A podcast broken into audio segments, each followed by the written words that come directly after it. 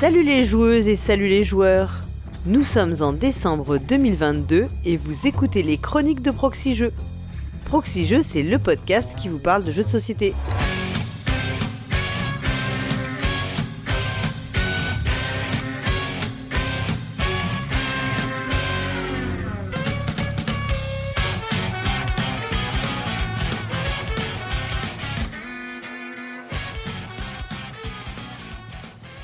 Je suis Paul et ça y est, nous sommes parvenus à la dernière émission de cette année 2022. Rien de tel pour finir en beauté que celle dont la collection de jeux de société fera bientôt pâlir le fonds patrimonial du jeu de société.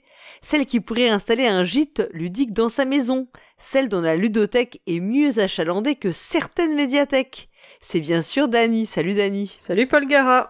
Bon, ça t'exagères un peu avec tout ça, mais Oui, bon, après, je, je, je, suis pas sûre que tu ferais vraiment un gîte chez toi parce qu'en général, il faut aussi faire à manger, les petits déj et tout. Je, je, je, ne fais, je ne fais ça que pour les invités euh, spéciales euh, de Proxy Jeux. voilà, pour les week-ends, euh, les week-ends entre filles, euh, les week-ends jeux entre filles. Là, tu feras, mais pas. Euh, moi, j'avoue que je le ferais pas de faire la bouffe comme ça pour des, des parfaits inconnus. Ouais, c'est un, un sacré boulot quand même. Ouais, gîte ludique, enfin c'est, enfin le gîte ludique où tu fais vraiment chambre d'hôte et tout. Moi, je, je, je pourrais pas. Je, j'avoue que je rends mon tablier avant. Ouais. avant et, puis, et puis t'as pas de, t'as pas de week-end et t'as pas de vacances en même temps que tout le monde, quoi. Donc c'est dur quand même. Hein. Ouais. Et pendant ce temps-là, tu joues pas. Aussi. Voilà. Donc, que t'avances pas dans ta liste de la fameuse diminution de la pile de la honte, quoi. Ou de la future joie. Ou de la future joie, selon ton obédience. Alors, on va commencer cette émission en remerciant bien sûr nos donatrices et donateurs, puisque bah, c'est euh, eux aussi qui nous aident à, réaliser nos podcasts. Donc, on va remercier Benji, Dr Che, Gaël, Train à Aube, Maverick, Max Rioc, Beru, JB Ramon, Siol, B1, 4-3, Cédrix, Zugzuguette et Joël Nyang. Et nous remercions aussi la Caverne du Gobelin qui nous soutient. La Caverne du Gobelin, ce sont quatre boutiques à Nancy, Metz, Pont-à-Mousson et Thionville mais également un site de vente en ligne que vous pouvez retrouver sur cavernedugobelin.com. Alors, on va, avant d'attaquer les chroniques de, ce mois de décembre, on va revenir un petit peu sur les commentaires des chroniques précédentes, donc celle du mois de novembre, où euh, c'était le pionfesseur qui était à ta place. On avait d'abord un premier commentaire de Ekat, euh, qui nous disait, alors moi j'adore son pseudo déjà, je, je, tiens à le dire, je découvre votre podcast avec bonheur, il est superbement bien écrit, ma culture ludique s'approfondit, le tout dans la bonne humeur, on sent une chouette complicité entre les chroniques et beaucoup d'humour. J'aime la grande variété, par contre je ne sais pas si je dois vous remercier car ma wishlist s'allonge. C'est un risque. C'est un risque, ouais. Alors je voilà, j'ai lu le commentaire parce que franchement ça fait super plaisir, bah voilà, de de, de lire euh, quand euh, des gens découvrent les, les émissions et euh, et euh, bah, que ça leur plaît, c'est c'est toujours un, un, bonheur pour nous, hein, franchement. Et aussi euh, ravi d'avoir plein de longs épisodes à écouter, parce que c'est toujours une question qu'on peut se poser sur la durée des épisodes, comme quoi on a des personnes qui apprécient la, la durée. Bah, c'est vrai que on a quand même maintenant, je trouve qu'on a des formats de plusieurs durées euh, différentes euh, et euh, c'est vrai que moi, enfin moi j'ai, moi je suis assez euh, fan des, des, des, émissions un peu fleuve. je trouve que c'est c'est aussi agréable d'avoir bah, le temps de poser, ouais, de, de, on a le temps de poser les, les, les choses qu'on a envie de dire ou on n'est pas toujours pressé par le temps de faire des, des formats trop courts et trop ramassés. on avait aussi des commentaires, alors pas mal de commentaires sur la chronique du pionfesseur sur le tempo qui disait euh, et notamment un commentaire qui lui demandait bah, où il trouvait ses sources en fait hein, comment euh, il écrivait ses chroniques. Donc là on a les secrets du pionfesseur qui seront peut-être dévoilés. Et donc lui ce qu'il explique le pionfesseur il a répondu en disant que bah, lui ça vient plutôt de son expérience et de ses connaissances personnelles et qui s'inspire pas forcément de d'ouvrages de, de game design parce que lui il les trouve beaucoup plus tournés vers le jeu vidéo que le jeu de société. Qu'est-ce qu'on avait on avait pas mal aussi de alors on avait aussi une question sur Turing Machine euh, quelqu'un qui cherchait un lieu de discussion sur le jeu euh, Turing Machine et notamment sur les défis du jour. Et donc Cyrus disait que euh, bah, il, a, il incitait la personne à venir sur le, le notre Discord, hein, puisqu'on peut très bien créer un fil de discussion dédié, dédié ouais, comme on l'a fait ouais pour euh, Marvel Snap qui était aussi un des sujets qu'on a évoqué dans les chroniques, puisque Zephyr avait fait une petite chronique dans Plateau numérique consacrée à Marvel Snap. Et justement, il y a pas mal de, de commentaires, commentaires ouais, hein, qui sont revenus dessus, ouais. Je sais pas si toi t'as joué à Marvel Snap du coup. J'ai euh, j'ai essayé mon mari a mon mari a joué donc du coup il m'a montré j'ai essayé sur sur son téléphone mais je je me suis pas laissé embarquer dans la dans la folie Marvel Snap. Euh, et donc on avait Laurent parce qu'un des points du du jeu hein, c'est le fameux snap hein, c'est le fait que tu puisses à certains moments dire que tu doubles ta mise. Et donc, euh, le, il y avait pas mal de commentaires qui revenaient en disant que ça existe dans d'autres jeux, hein, notamment dans le backgammon. Alors moi, je n'ai jamais joué au backgammon, donc je, je serais pas capable de, de, vous le dire. Moi non plus. Et euh, je pense que c'est un, ouais, euh, ça a été un peu la petite sensation hein, Marvel Snap assez récemment. Enfin, on, en a vu beaucoup, on en a beaucoup parlé. Euh, après, il y a quand même des personnes qui n'ont pas du tout adhéré, comme Anne Aureliane qui dit j'ai téléchargé le jeu il y a une semaine ou deux. Euh, j'ai essayé puis j'ai désinstallé, je n'ai pas accroché, le... notamment le côté. Il n'a pas dépassé le tutoriel. Moi, c'est d'habitude, ça, c'est moi, tu vois, qui dépasse pas les tutoriels parce que ça me saoule vite. Euh, il dit qu'il aime pas le côté gestion esthétique, oui, parce qu'on peut améliorer l'esthétique des cartes. Et en fait, bon, ça n'apporte rien dans le jeu, mais c'est, euh, c'est juste pour améliorer ton niveau de collection et ça te permet de récupérer d'autres petites récompenses. Donc ça, ça, lui a pas trop plu. Voilà. Qu'est-ce qu'on a eu d'autre comme commentaires On avait aussi des commentaires sur euh, toujours euh, sur le euh, les réponses au, au, au pionfesseur hein, sur le tempo. En lui demandant de une question qui lui était posée le tempo est-il au jeu de gestion? Ce que la parité est au jeu abstrait? Et là le pionfesseur a dit il faudrait me convaincre parce que je ne vois pas le rapport et donc on a, bah, on attend des éclaircissements donc de euh, Laurent 36. Hein, il peut, il faut pas qu'il hésite. Et puis enfin on avait Gerny Lolo qui nous a fait son petit, euh, sa petite chronique, euh, enfin son petit commentaire pardon sur les sur les émissions qu'il fait tout, bah, sur toutes nos émissions. C'était lui qui avait demandé en plus si on jouait à Marvel Snap, donc il devait être très content qu'on en parle. Et alors j'ai rigolé parce qu'il a dit et comme Cyrus avait fait euh, le jeu sur une patate à vélo, est-ce que ça se peut une patate à vélo et tout, il a dit est-ce que ça se peut Paul Gara qui n'est ni la meilleure ni la plus belle? Alors, euh, j'ai envie de te répondre que pour mes enfants, je suis et la meilleure et la plus belle, évidemment, et c'est déjà le plus important. À mon avis, il, veut quelque chose. ouais, voilà. Ou pour le reste, pour le reste de l'humanité, je ne sais pas. En tout cas, je ne me prononcerai pas. donc, je pense qu'on a fait le tour des commentaires. Pour la proximité, donc euh, sur les festivals à venir, euh, est-ce qu'on avait quelque chose un peu dont on oui, pourrait... on a un euh, festival à Istres, qui est le festival du jeu et qui aura lieu le 28 et 29 janvier 2023. sur Istres, donc c'est sur, sur, sur deux jours avec un off le samedi soir. Là, on va avoir, on va bientôt euh, arriver dans la grosse période de festival. Ça va s'enchaîner, donc euh, ça, là, il y a un petit, un petit creux pendant les fêtes de Noël. Oui, oui. Après, euh, après, on sait que février, dès février, ça enchaîne. Toi, t'en fais beaucoup de festivals ou modérément? J'en fais, j'en fais très peu. ça fait un petit moment que je suis pas allée à Essen et je me, je me tâte tous les ans pour y aller. Je me dis j'y vais pas et puis finalement je me dis ah ça avait quand même l'air bien. J'irai pas à Cannes, euh, ça fait un peu un peu loin pour moi, mais il y a Épinal euh, qui arrive euh, qui arrive en mars et je pense que j'irai faire un saut à Épinal. Ouais, c'est deuxième week-end de mars, hein, on en reparlera quand ce sera Tout à fait. plus dans l'actualité, ouais. qui est plus proche. Est-ce que tu fais donc tu fais plus de brocante que de festival de ah, jeux? ah, Carrément, carrément. on peut pas tout faire en même temps. Non hein, non, et puis ouais, je... après ça demande ça demande un petit peu d'organisation, mais c'est mais c'est vrai que c'est sympa. Tu rencontres, tu joues avec des, des personnes différentes, tu... voilà, t'as as des échanges qui sont différents, mais on va voir. Peut-être que peut-être que l'an prochain. Bah, c'est vrai que quand les enfants sont petits, c'est pas facile. Enfin, c'est pas forcément évident parce que du coup, ça limite les, les jeux que tu peux faire. Mais après, quand ils commencent à jouer à tout, euh, c'est aussi plus, euh, plus euh, aisé de les emmener avec toi et voilà, enfin de. Oui, voilà, là, ils vont.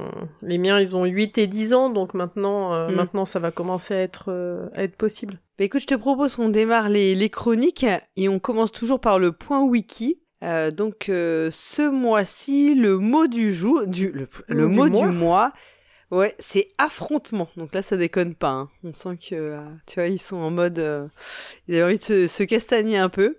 Euh, donc en fait, en synthèse, hein, ce, qui, résulte de voilà de de, comment dire de ce qu'ils ont euh, travaillé pour pour compléter le wiki, c'est qu'on distingue les jeux d'affrontement qui sont un genre de jeu dans lequel l'objectif est de réduire les points de vie ou les ressources de son ou ses adversaires à zéro, et les jeux qui ont une dynamique d'affrontement, donc des jeux qui présentent des séquences de jeux qui opposent les joueurs et joueuses dans des combats, mais euh, sans pour autant que le combat soit la finalité du jeu. Et euh, donc voilà. Alors moi je sais que je dis souvent que j'aime pas trop l'affrontement. Je sais pas toi. Euh, ouais, mais je crois, je crois qu'on est un peu pareil euh, là-dessus. Hein. Moi, j'aime bien construire mon truc dans mon dans mon coin sans qu'on m'attaque. Voilà. Alors en fait, je pense que moi, ce que je n'aime pas trop, c'est les jeux avec des dynamiques d'affrontement, c'est-à-dire ces jeux où le combat est, est un des trucs que tu peux faire dans le jeu, mais où ça vient effectivement de polluer. À la rigueur, si le but du jeu c'est vraiment juste de se foutre sur la gueule, mais qu'il n'y a rien d'autre, ça me convient parce que c'est le deal finalement. Enfin, tu, tu sais où tu vas. Oui, je suis, je suis assez d'accord. Je suis assez d'accord. Les, les jeux où tu te dis bon bah de toute façon ça va bastonner, on bastonne, on fait que ça. Mais par contre, quand tu as le choix entre euh, construire ou euh, quoi, et que ouais voilà, t'es tran es tranquillement en train de construire ton truc et qu'on t'attaque, euh, j'ai un peu du mal. Après ce moment euh, d'affrontement, moi je te propose un peu plus de douceur et de convivialité. Un thème qui, qui euh, va nous plaire, je pense. Ah ouais, je pense qu'il va beaucoup plus euh, nous, nous parler. On va écouter Flavien et Beno FX dans Autour du jeu. Et bah écoute, je pense que c'est un thème parfait pour les fêtes de fin d'année d'ailleurs. Round, round, get around, I get around, yeah, get around, round, round, I get around, I get around. Bonjour les joueuses. Et bonjour les joueurs. Bienvenue dans ce nouvel épisode d'Autour du jeu, la chronique où l'on essaye de tisser des liens entre jeux de société et œuvres d'autres univers culturels. Je suis BenoFX et comme vous le savez, si vous avez écouté l'épisode de chronique d'octobre, cette année j'ai rejoint l'ami Flavien dans l'aventure Autour du jeu. Salut Flavien. Salut BenoFX, j'espère que, que tu vas bien. Bah ouais, écoute, c'est bientôt les vacances. Tout va bien. Euh, alors Flavien, de quoi on va parler aujourd'hui? En guise de sang, aux noblesses sans pareil il coule en mon cœur la chaude liqueur de la treille. Alors tu l'as dit, c'est les vacances, ça va être les fêtes de fin d'année pour un peu tout le monde, et euh, on s'est dit que pourquoi pas euh, des fois accompagner le repas de fin d'année d'un peu de boisson alcoolisée. Alors désolé Paul Gara, ça va pas être du champagne dont on va parler, c'est pas Age of, euh, je sais plus, il y a un jeu Age of Champagne, je crois, qui est sorti ou un truc comme ça. On va parler de, de, vin et notamment du jeu viticulture. Le champagne rentre quand même dans le vin, même si là on oui, est, vrai, oui. plus généralement sur le vin, mais champagne peut en faire partie. Donc viticulture, c'est un jeu qui date déjà de 2013, qui a été créé par Jamie Stegmaier et Alan Stone, qu'on oublie souvent, et qui publié chez Stonemeyer Games, évidemment, et euh, en VF chez Matago. Alors, faut savoir que le jeu a quand même été revisité en 2015 pour une euh, édition essentielle, comme on, l'appelle. En général, c'est celle-ci qui est recommandée, hein, parce que Viticulture de base, il est dans les 200 ou 300 euh, sur le classement BGG, alors que l'édition essentielle de viticulture, elle est 31ème à l'heure où on parle, donc c'est quand même un très très bon classement. Et souvent, il est d'ailleurs recommandé d'y ajouter l'édition Tuscany. Et alors en 2022, a priori, j'ai vu, elle sorti une extension pour jouer de manière coop. Sachez qu'il est possible d'y jouer sur BGA, Board Game Arena. Euh, donc on est dans viticulture, hein, rapidement, dans un jeu de poste d'ouvrier qui est assez classique. On pose à chaque tour un ouvrier, on fait une action, on marque des points de victoire, on remplit des objectifs. Voilà, euh, et tout ça c'est dans euh, une exploitation viticole et on va, les actions ça va être planter, récolter, fouler, mettre en cuve, vendre, laisser vieillir le vin, parfois faire visiter sa cave, bref, son vignoble. Des, des actions assez thématiques. Euh, mais la spécificité du jeu vient pas tellement de la pose d'ouvrier qui est relativement classique. Hein. Euh, on est dans la pose d'ouvrier bloquante euh, dont le nombre de places va dépendre selon le nombre de joueuses.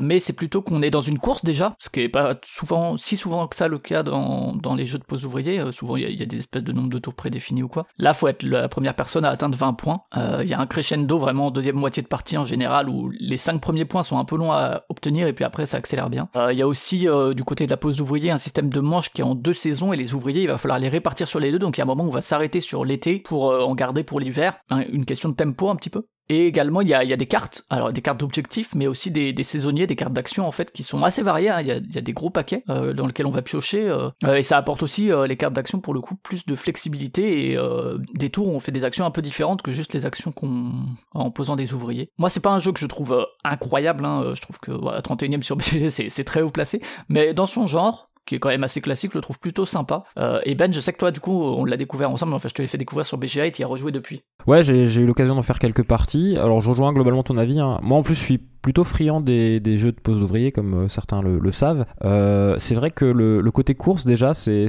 une originalité dans ce jeu-là. Et comme tu le disais, la, la, partie euh, maline et agréable, je trouve, c'est les cartes, l'utilisation de cartes qui vont déclencher pas mal d'actions. Comme tu le disais, les activités aussi, ça, ça joue par saison. donc les activités saisonnières qui sont inhérentes finalement au travail de la vigne, bah, font que le thème est vraiment bien retranscrit là-dessus. Voilà, moi le seul bémol que j'ai sur le jeu, Euh, c'est un peu le l'aspect visuel. Je suis pas, je suis pas très fan du travail d'illustration sur le jeu. Je trouve ça un petit peu. Ouais, pourtant, euh, alors je connais pas les deux autres, mais il y a Bess Sobel qui a travaillé donc sur Wingspan notamment, donc qui est quand même une. Bah qui est, oui, qui est autrement plus réussi, je trouve. Ouais. Et il y a aussi Jackie Davis et David Montgomery, donc je connais un peu moins le travail. Et du coup, bah voilà, pour cet épisode de Autour du jeu, on va parler de vin et on va essayer notamment de, de, faire un petit focus sur l'exploitation viticole, sur le vignoble lorsque c'est possible. Flavien, en parlant de ça, sais-tu quelle est la différence entre un viticulteur et un vigneron?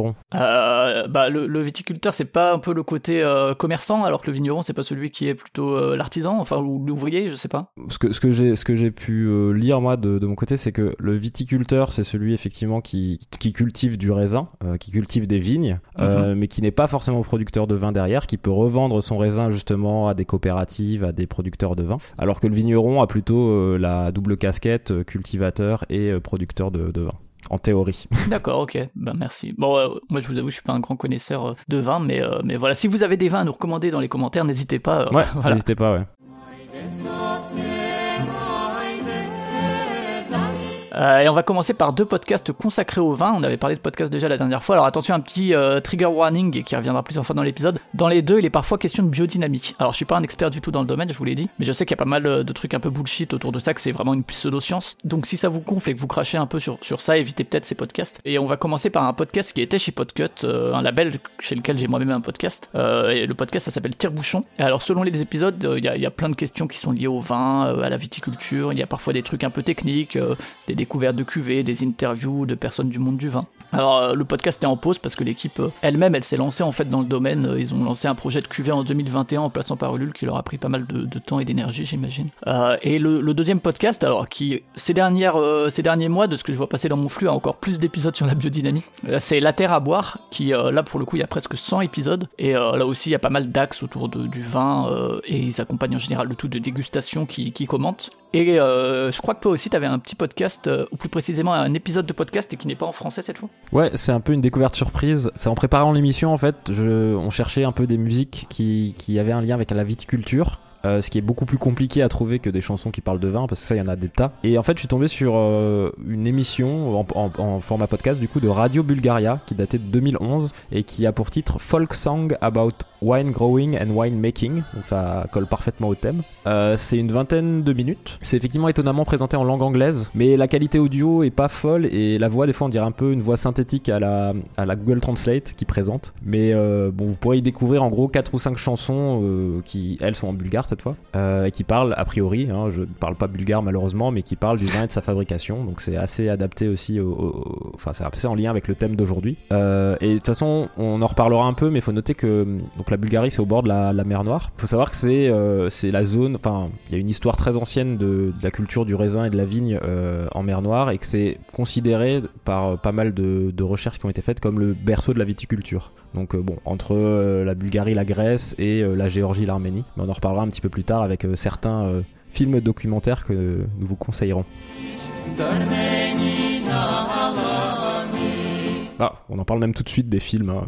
C'est ça, puisque tu le dis, on va, on, va, on va enchaîner avec les films et les séries. Alors, on va avoir surtout effectivement des documentaires. Et je vais commencer avec deux documentaires de Jonathan Nossiter, euh, un américain qui est aussi sommelier par ailleurs et qui est un amateur de vin et qui a proposé en 2004 un documentaire euh, assez connu, Mondo Vino, qui a été sélectionné à Cannes notamment et qui propose une espèce de regard parallèle sur euh, plusieurs façons de, de, penser le vin et la production. Il y a la conservation, la tradition, avec, je sais qu'il y a pour le coup un vin que moi j'ai bu et que je conseille c'est euh, le, producteur du Mas de Domas Gassac. Moi, j'ai bu du blanc qui est très bon, effectivement. Il y a, un côté plus traditionnel, plus attaché au terroir, etc. Et de l'autre côté, il y a un côté plus euh, à la fois démocratisation, mais aussi lissage un peu du goût du vin pour que ça plaise au plus de monde possible, avec notamment un regard sur euh, un, critique assez célèbre, a priori, qui est Robert Parker, et notamment de liens entre industriels comme la famille Mondavi, dont, dont vient le, nom du titre, un hein, Mondovino, et la manière dont évolue en fait la production viticole pour justement faire des vins qui plaisent, plaisent à des critiques comme Robert Parker qui va lui mettre des bonnes notes et qui vont un peu euh,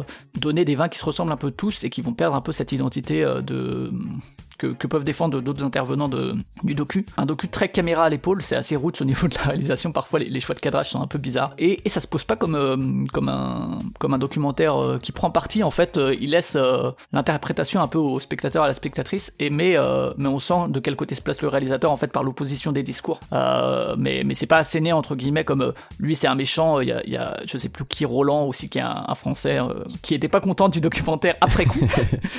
mais pourtant, voilà, le, le réal lui a dit, bah, en fait, je vous ai juste laissé parler, quoi. Donc, donc voilà, après, le, le travail de montage fait que l'opposition fonctionne. Oui, aussi. Euh, et dix ans plus tard, du coup, le même réalisateur, donc euh, Jonathan Ossiter, il a proposé Résistance naturelle, qui est co-réalisé cette fois par Paola Prandini, qui est plutôt situé en Italie. Et euh, là aussi, c'est une forme de résistance à une uniformisation des goûts. Euh, et notamment à travers l'exemple du vin naturel, là aussi, parfois, il est question de biodynamie. Euh, on est dix ans plus tard, en 2014, c'est une question qui était plus présente dans les années 2010 que dans les années 2000, j'imagine. le style de réalisation, c'est là aussi très caméra à l'épaule, beaucoup de grains. et mine de rien, en termes de discours, pour le coup, et c'est aussi un peu le cas dans Mondo Vino, c'est un peu les limites que j'y pose, c'est il y a pas mal de banalités sur la tradition, sur la terre qui est importante, qui nous nourrit, qu'il faut respecter parce que finalement le vin, euh, il se nourrit et puis il nous nourrit. Enfin, tu vois un peu ce, ce discours-là. Euh, Très traditionnel. Euh, voilà, la tradition c'est l'avenir et c'est non le passé. Euh, voilà, euh, qui est, qui, est, toujours un discours un peu un peu délicat et difficile à tenir en équilibre. Et il y a aussi un truc qu'il n'y avait pas dans Mondovino, c'est beaucoup d'images de films,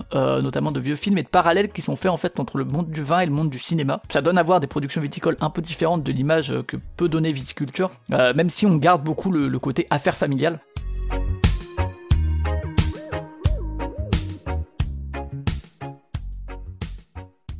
Alors on va rester sur du documentaire. C'est vrai que pareil niveau niveau film euh, niveau film euh, de fiction on va dire il euh, y a beaucoup de choses sur le vin mais il y a un petit peu moins de choses sur la sur la viticulture et sur le travail de la vigne. Euh, du coup on va rester dans du documentaire mais cette fois-ci avec une série documentaire assez courte Punkovino qui a été réalisé par Johan Le Gruyec euh, pour Arte et qui a été diffusé entre 2019 et 2020. Je pense tiens tiens son nom aussi. Je pense que c'est c'est directement inspiré de Mondovino au niveau du nom. Ouais Punkovino ouais ça, ça fait écho à Mondovino surtout que c'est c'est postérieur effectivement. Et donc ça a été diffusé, euh, il y a 10 épisodes euh, qui font moins de 10 minutes, donc c'est vraiment une série assez courte qui se regarde très très facilement. Euh, et donc le réalisateur part à la, à la rencontre du coup de vignerons un peu dans toute l'Europe, en France, en Espagne, en Allemagne, en Géorgie, etc. Et la particularité, bah, c'est qu'il va rencontrer des vignerons à l'esprit, disons, alternatif, hein, pour pas dire carrément punk ou anarchiste pour certains. Mais il ouais, y a des trucs sont... avec des ZAD et tout.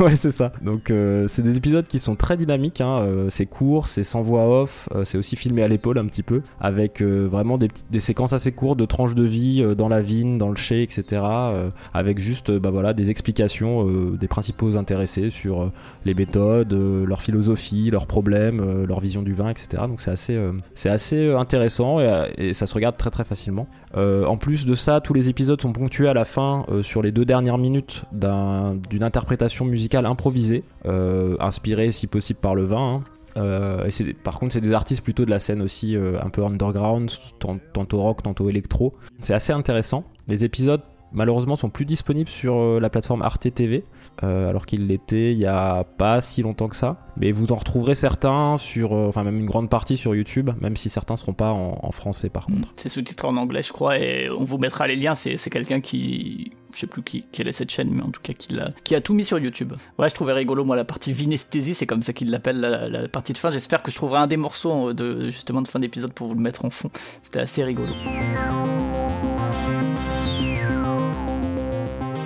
Euh, bah pour terminer, on va rester sur, euh, sur, euh, sur du documentaire aussi, avec un documentaire qui s'appelle Our Blood is Wine, qui a été co-réalisé par Emily Reilsbach et Jeremy Quinn en 2018. Euh, Jeremy Quinn qui est d'ailleurs aussi sommelier à Chicago, et en fait, euh, dans le documentaire, on le voit se rendre là où toute l'histoire de la viticulture a commencé, il y a plus de 8000 ans, en Géorgie. Alors comme on le disait, hein, même si c'est plutôt difficile d'être complètement sûr de l'endroit précis où la première, le premier vin a été... A a été euh, vinifié. Mais euh, voilà, de toute façon, les études montrent que c'est plutôt euh, sur le pourtour de la, de la mer Noire, entre la Géorgie et l'Arménie, ou alors plutôt côté Grèce, Bulgarie. Mais du coup, dans Our Blood is Vine, ils vont en Géorgie. Et donc, c'est un, un documentaire que j'ai vu il y a quelques années, que j'ai trouvé magnifique dans la réalisation. Pour le coup, là, c'est pas du tout caméra à l'épaule, c'est vraiment les images sont très soignées au niveau de l'area.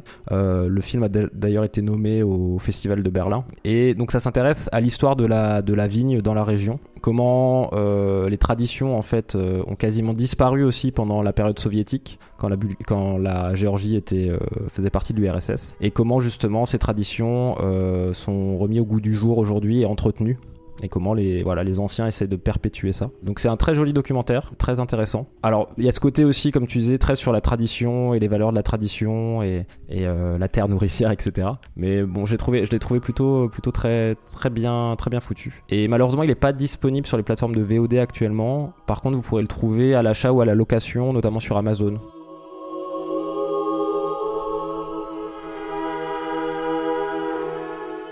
Et on peut passer côté littérature et je te laisse euh, entamer. Ouais. On sera surtout sur la BD aujourd'hui hein, pour le coup. Ouais, tout à fait. Euh, un peu comme pour les pour, pour d'autres sujets, il y a beaucoup de il y a beaucoup d'ouvrages qui traitent du vin et pas forcément de la viticulture, même s'il y en a aussi. Mais on a décidé de s'intéresser plutôt à deux bandes dessinées aujourd'hui. Euh, de mon côté, je voulais commencer par vous parler de la BD Les Ignorants d'Étienne Davodo, qui a été édité chez Futuropolis en 2011. C'est une BD documentaire que personnellement j'ai beaucoup apprécié. La, la, la manière d'amener le documentaire est assez originale puisque Étienne Davodo a décidé de croiser deux univers, celui de la vigne et celui de la bande dessinée. En gros, il y a Étienne Davodo, qui est auteur de BD donc, qui propose à Richard Leroy, qui est vigneron, de partager tour à tour leur quotidien. Donc Étienne va régulièrement travailler dans les vignes ou au chai, euh, tandis que Richard, lui, va accompagner Étienne euh, lors de ses visites chez l'imprimeur ou euh, il va l'accompagner lors des festivals de BD où il fait des dédicaces, etc. C'est un échange finalement, c'est un regard assez humain, assez bienveillant sur ces deux métiers qui sont très différents.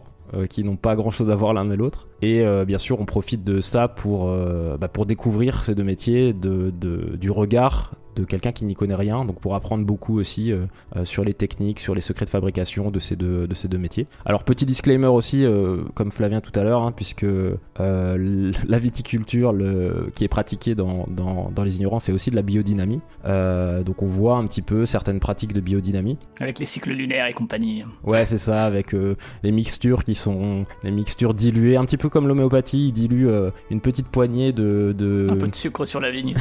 c'est ça, je crois qu'il alors le truc qui m'a marqué, c'est qu'il prend une poignée de bousses de vache séchées, mais vraiment une petite poignée. Il dilue ça, je sais pas combien de fois, et, il est, et ils aspergent, ils aspergent ça sur euh, des hectares et des hectares de vignes. Euh, mais bon, voilà, c'est petit disclaimer. Étienne Davodo, euh, justement, est un petit peu mesuré hein, quand il voit ça. Lui, il dit bon, j'y connais rien, mais ça m'a l'air un petit peu, enfin, je crois qu'il parle un peu de solutions qui ont l'air un peu ésotériques. Donc, il, bon, il y a quand même un petit regard critique là-dessus, même si bon, il accepte. oui, oui c'est pas son monde, quoi, de toute façon. Voilà, c'est ça au-delà voilà au-delà des considérations sur la sur la biodynamie je trouve que l'ouvrage est vraiment très euh, très intéressant à, lire euh, ça se lit très facilement c'est très humain et euh, j'ai un petit j'ai adoré à la fin de, de, la BD il y a des listes il y a notamment la liste de tous les vins que Richard a fait boire à Étienne. Et à côté il y a la liste de toutes les BD que Étienne a fait lire à Richard. Voilà pour, pour les pour les, les découvertes croisées. C'était assez intéressant. et c'est marrant parce que durant la BD par exemple bah, on voit que donc le, vigneron Richard est en train de lire des BD et il lit notamment du, du Lewis Trondheim et il dit mais euh, pourquoi il dessine euh, des animaux, euh, pourquoi il fait, il fait ce genre de choses, c'est un peu, c'est un peu bizarre, tu vois. Du coup voilà, très intéressant. Va partir euh, du côté du Japon puisque euh, on va parler des Gouttes de Dieu, euh, qui est un manga et plutôt vers la sommellerie en tout cas de ce que j'ai lu. Donc c'est un manga qui a été écrit par Tadashi Agi, illustré par Shu Okimoto. En français vous le trouverez chez Glénat et alors j'ai lu que le début, mais la série originale elle fait 44 tomes. Il faut savoir qu'il y a après une autre série qui est arrivée depuis qui en fait encore 20 et quelques. Donc voilà, il y a de quoi faire. Et dans les Gouttes de Dieu on suit au moins au début, comme dit, le parcours du fils d'un œnologue très réputé japonais. Et alors c'est il a reçu une éducation qui est destinée à le préparer à prendre la suite en léchant du silex en, buvant plein de types de raisins, etc., sans forcément boire du vin à 3 ans, hein, mais voilà, et du coup, ça l'a en fait un peu dégoûté de la boisson, au point que finalement, il choisit de travailler pour une brasserie qui de travailler dans la bière. Voilà, c'est un peu le pitch de départ. Et euh... Les frères ennemis, quoi, la bière et le vin. Ouais, ouais, c'est ça. Mais, mais son papa, il décède. Et en fait, une semaine avant son décès, euh, il a adopté un œnologue de talent qui est surnommé le prince des vins. Euh, et en fait, il destine sa, son testament, qui est plein de très très bonnes bouteilles au prix inestimable. En fait, il l'a juste adopté pour un peu, un peu, un peu challenger son, son vrai fils, hein, un truc comme ça. En tout cas, c'est l'impression que j'en ai euh, de ce que j'ai lu. Euh, et donc, celui d'entre eux deux qui parviendra à identifier 12 crus qu'il a identifié vraiment comme, euh, pas forcément les meilleurs, mais en tout cas, il, il leur demande de, de trouver les 12 gouttes de Dieu. Alors, il y a un côté très biblique, hein, le, les 12 apôtres, et un 13e vin en plus, qui serait encore le, le, Jésus des vins, quelque part. Et, et, voilà, on est, on est du coup dans une rivalité, un parcours initiatique, et il y a un peu un côté shonen là-dedans. les, les, mangas, ils, bah oui, les mangas ils arrivent à mettre un côté shonen un peu dans n'importe quelle activité. Hein, donc, donc là, c'est au jour du vin. et du coup, le protagoniste qui au début, il dit, je m'en fous, en fait, il rencontre une apprentie sommelière qui va l'aider, il va rencontrer plein de gens, il va goûter plein de trucs. Euh, il va se révéler évidemment qu'il a un talent euh, du fait de son éducation et puis peut-être aussi de sa naissance et tout, Ouais. pour euh, identifier plein de Il a trucs. été éduqué pour ça, quoi. S'il a léché des cailloux. euh. Quand bien même l'autre, son, son, son, son ri- rival, lui, il a la culture un Mm. peu du vin, euh, il a goûté 26 milliards de vins, il travaille là-dedans et tout. Donc c'est deux approches un peu qui se, qui se, qui s'affrontent. Justement, le manga Les Gouttes de Dieu, il en profite pour être assez didactique sur pas mal de points. Il y a plein plein de vins qui sont name droppés, euh, qui sont aussi caractérisés en termes d'acidité, machin truc. Bon, je, vais, je vais pas faire genre je m'y connais. Euh, c'est une mise en scène qui est assez classique dans le genre, mais qui fonctionne super bien. Il y a, je sais pas si t'as vu Food Wars, mais qui est plus sur la, sur la, sur la, sur la nourriture. Ça rappelle un peu ça au moment des dégustations, un peu moins euh, ce qu'on dit etchi, je crois, euh, au, japonais. C'est un côté un peu érotisant euh, dans, dans Food Wars. Là, c'est un peu moins le cas. Mais, mais voilà, il y a, il y a les, les saveurs qui t'emportent à des endroits très imagés, dans certains paysages et tout. Et, et moi, ça fonctionne très bien chez moi. Et tu parlais de la fin de, hum, des ignorants pour la, Ouais, avec la liste. euh, alors là, c'est pas forcément ça, mais chaque, chaque tome est préfacé par une personnalité du monde du vin, beaucoup de français. Mais la fin, surtout, il y a, il y a plein de précisions sur des choses qui sont liées au monde du vin, sur certains crus et tout. euh. Vraiment assez, euh, assez. Enfin, il y a, il y a au moins 15-20 pages là-dessus. Donc, euh, et, et d'ailleurs, il y en a un des tomes où il, a, il y a une interview de Jonathan Nossiter que, que citais tout à l'heure là pour Mondovino. Donc, c'est plein de choses donc, qu'on retrouve dans Viticulture forcément. Euh, et moi, je suis tombé dedans, hein, ça, ça marche super bien. Donc, je vais continuer à lire ça. Je dois rien d'être au tome 6 et, euh, et je les avale assez vite, c'est assez cool. Alors sur les jeux vidéo, tu avais euh, repéré euh, un jeu qui s'appelait euh, 100 Days Winemaking Simulator, euh, qui était gratuit sur la plateforme Epic pendant un moment, donc euh, Peut-être que vous l'avez sans, sans le savoir. peut-être que vous l'aviez euh, réservé, téléchargé euh, sans, sans y avoir fait attention. Euh, du coup sur tes conseils, je l'avais pris aussi et j'ai joué quelques quelques enfin une paire d'heures euh, le week-end dernier. Alors bon. Euh... Niveau thème, on est en plein dedans. Hein, c'est vraiment, euh, voilà, c'est vraiment un jeu de gestion d'un domaine viticole. il, il porte bien son nom. hein. C'est ça, voilà, il y a différentes saisons, etc. Alors, simulation, je trouve le terme un peu fort parce que moi, il y a des trucs qui m'ont paru un petit peu, euh, un petit peu euh, bizarre ou un petit peu pas très réaliste. Mais bon, après, encore une fois, je suis pas un expert, mais, mais je sais pas, il y avait une partie notamment de fermentation avant de faire le pressage du vin, ce qui me semblait un peu bizarre. Alors peut-être que ça se fait dans certains vins, mais bon, souvent tu fermentes le mou et pas enfin peut-être que dans certains je sais pas peut-être que dans certains cas j'y connais pas assez Euh, je m'y connais plus en bière peut-être pas assez en vin mais il y a des trucs qui me semblaient un petit peu bizarres, anachroniques dans le, dans le, dans le déroulé du truc. Ouais, sur l'aspect simulation, bon, c'est un jeu de simulation assez classique. euh, Il y a les différentes actions, on peut, voilà, on peut gérer nos différents, notre parcelle, nos différents bâtiments, euh, rajouter, euh, acheter du matos, etc. Et du coup, va falloir produire du vin. Et à chaque fois qu'un vin est produit, va falloir vendre les bouteilles, essayer d'améliorer justement les qualités du vin, de- en année, réputation. etc. Euh, donc là-dessus, assez classique, plutôt, plutôt agréable, même si euh, il y a vraiment de tutoriel. Donc c'est un peu démerde-toi au départ. hein. Ouais, moi, moi c'est vrai que au début j'ai lancé le mode histoire comme toi, euh, une heure, et le mode histoire est pas, est pas ultra cool pour aborder. En fait, y a, et après je me suis dit, vas-y, pour, pour voir, je vais lancer le mode euh, endless, donc le mode infini, qui est assez, assez paramétrable, ça c'est cool en termes d'accessibilité. Euh, tu peux le mettre en hyper dur, et moi j'ai mis tout en très facile, c'est-à-dire j'avais un million de thunes et tout, je me suis dit, vas-y, je veux avoir tout pour en fait pu acheter toutes les améliorations. voilà, pour découvrir, en fait, je pense que c'est mieux comme ça pour voir un peu comment fonctionne le truc, sans trop se prendre le chou sur l'aspect gestion et euh, parce que euh, moi le mode histoire j'étais vite dans le rouge, mais parce que j'ai trop acheté trop vite. Et alors que le mode euh, infini avec toute la thune, du coup, ça permet un peu d'expérimenter, de découvrir les outils et puis après de se lancer peut-être dans le mode histoire si ça vous a plu. Comme toi, moi j'ai pas trouvé ça incroyable comme jeu de gestion, c'est juste qu'il tombe pile poil dans le thème effectivement, donc c'était bien même. Et après, moi, le mode histoire, ce que je lui reproche, alors, il y en a qui, je sais qu'il y a des gens qui adorent ça et tout, mais moi, je l'ai trouvé euh, sur, sur la partie narrative ultra. euh, un peu un peu too much quoi. C'est-à-dire que tu commences le mode histoire, t'as déjà euh, je sais pas combien de bulles de dialogue à lire avant de pouvoir Ouais, faire ton truc.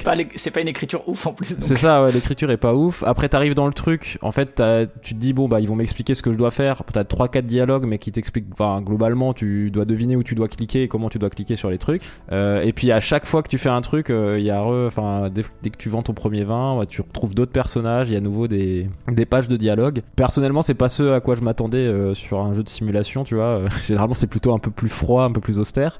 Je pense qu'un peu de narration peut faire du bien, mais effectivement, là, elle était un peu too much et pas forcément euh, super qualitative. Ouais, c'est ça. Ouais. Moi, moi, je trouve ça cool euh, de, de marier de la narration un peu visuelle nouvelle et puis de la gestion. Mais euh, effectivement, l'écriture est pas au niveau. Euh, même le setup, c'est une, on incarne une anglaise qui vient euh, parce que c'est son grand-père, je crois, qui a un vignoble, un truc comme ça. Donc voilà. Bon, essayez hein, si vous l'avez. L'achetez peut-être pas plein tarif. hein. Non, non, non. Mais si vous l'avez récupéré sur Epic à un moment gratos, vous pouvez, vous pouvez essayer.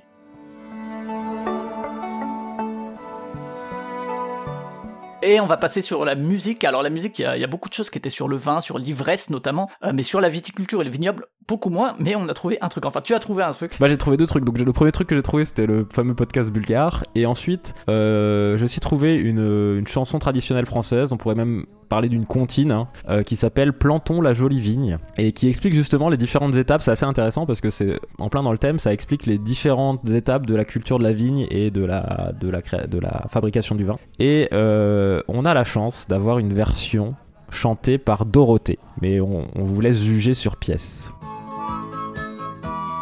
De grappe en la voilà la jolie hôte, ôti, oton, oton, le vin, la voilà la jolie hôte à vin, la voilà la jolie hôte.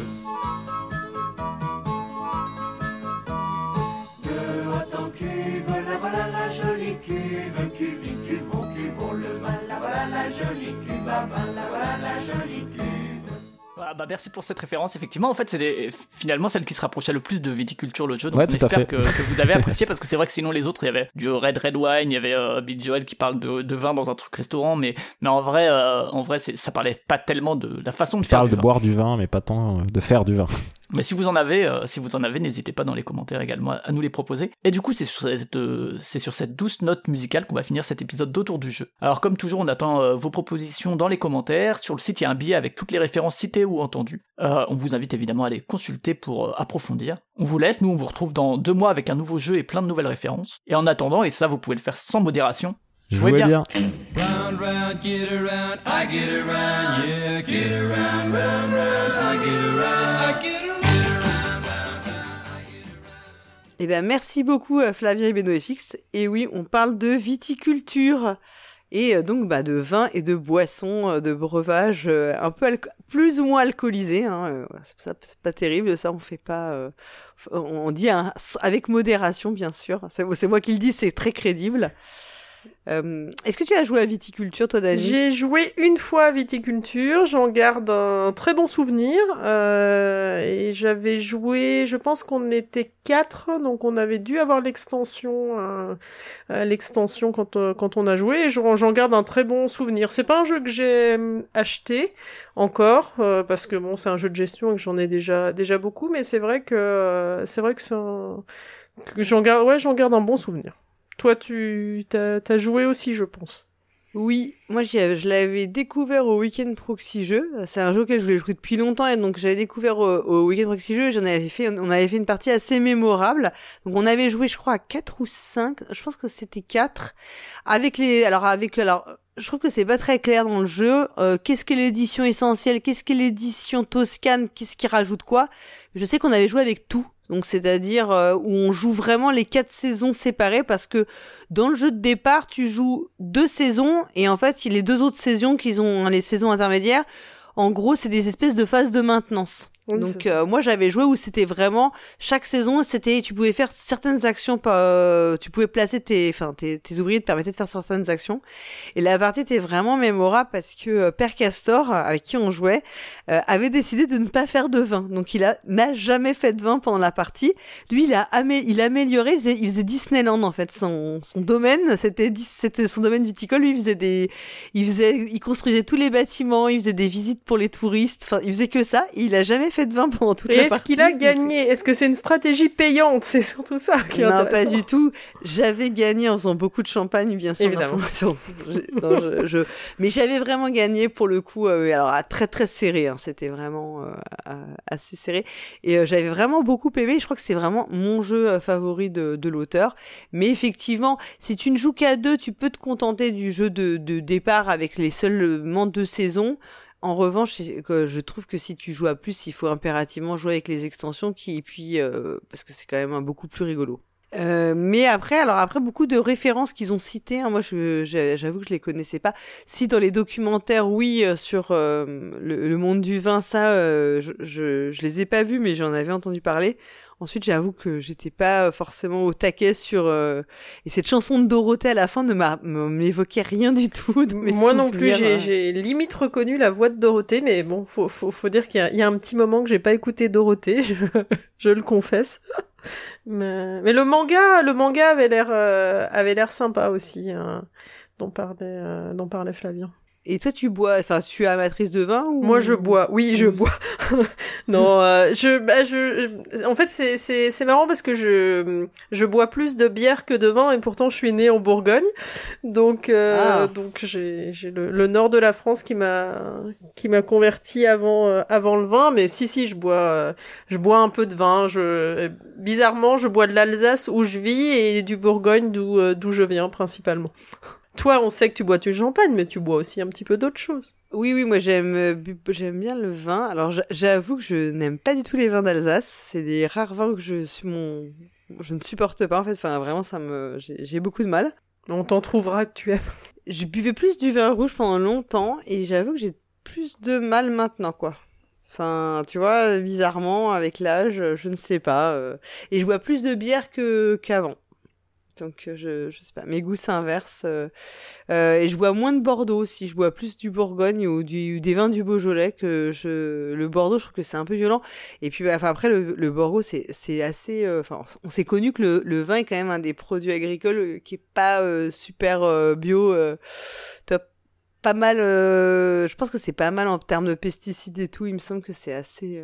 Oui, c'est oui. assez violent en fait ce, qu'on ce qu'on se prend ce qu'on se prend quand on en boit donc euh, bon j'avoue que j'essaie d'être plus modéré quoi. Mais euh, champagne ça je, en revanche non. Je me laisse toujours tenter par le champagne. Après, on, on peut, on peut aimer euh, et modérer ou pas de temps en temps. Oui là, je vous rassure je bois pas du champagne non plus tous les jours hein, oui, c'est euh, vrai qu'à force, avec ce running gag du, du champagne, tu vas finir par l'impression, oui, avoir les alcooliques euh, ou, ou l'ANPA euh, qui est contre les addictions qui va frapper à ta porte en disant Bon, madame. il faut arrêter, il faut faire quelque chose. Ah non, non, non, je vous rassure, hein, c'est quand même pas, euh, c'est pas tous les, j'ai pas euh, tous les jours. tu sais, quand je vais jeter ma poubelle de verre, euh, c'est, il n'y a pas que des bouteilles de champagne dedans, quoi. Euh, eh ben, écoute, on va passer maintenant aux analyses du pionfesseur. Alors, je crois que le mois dernier, il avait dit qu'il ferait une chronique sur les jeux de déduction, et en fait, il a pas du tout tenu parole. Il a fait un tout autre sujet. On l'écoute euh, tout de suite.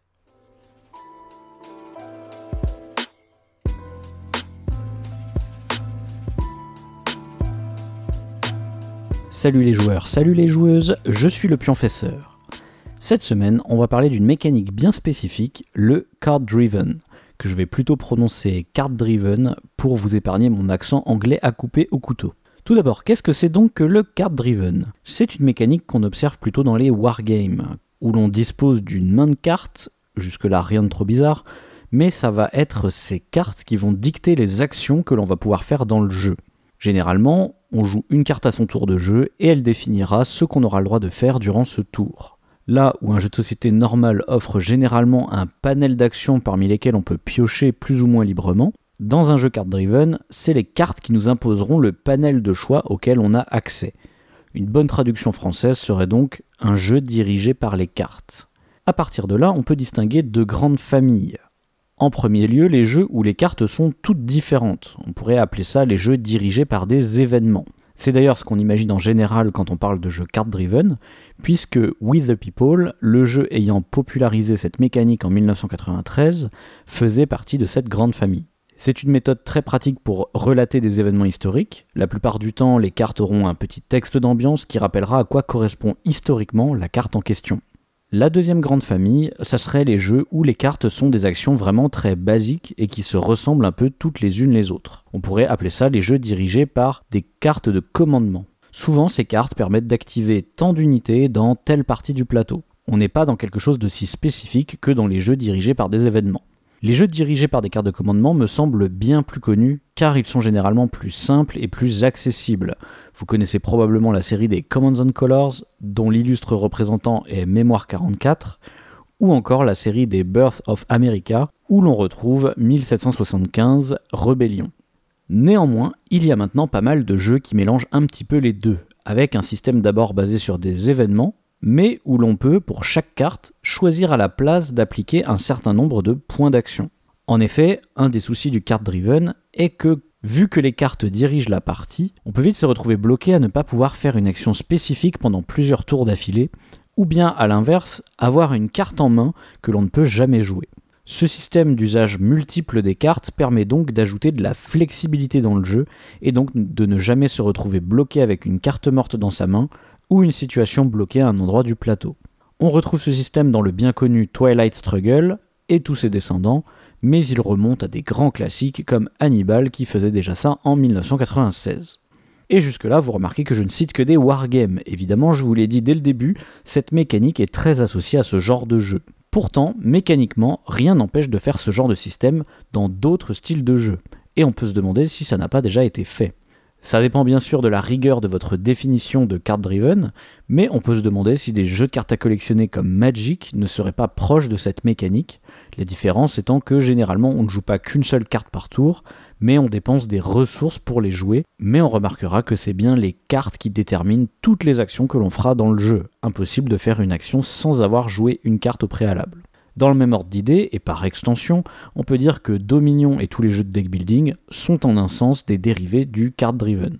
On peut aussi citer des jeux comme Villainous, même si pour le coup on ne fait pas que des actions dirigées par des cartes, ou encore Gloomhaven et Spirit Island, bien qu'ici on commence avec toutes nos cartes en main, ce qui va du coup enlever le côté aléatoire du card driven.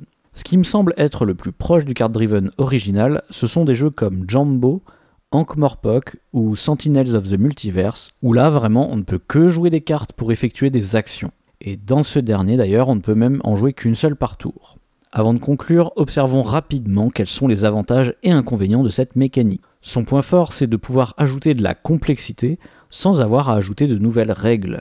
On va extraire tous les cas spécifiques qui devraient être là pour la simulation et les mettre dans les cartes.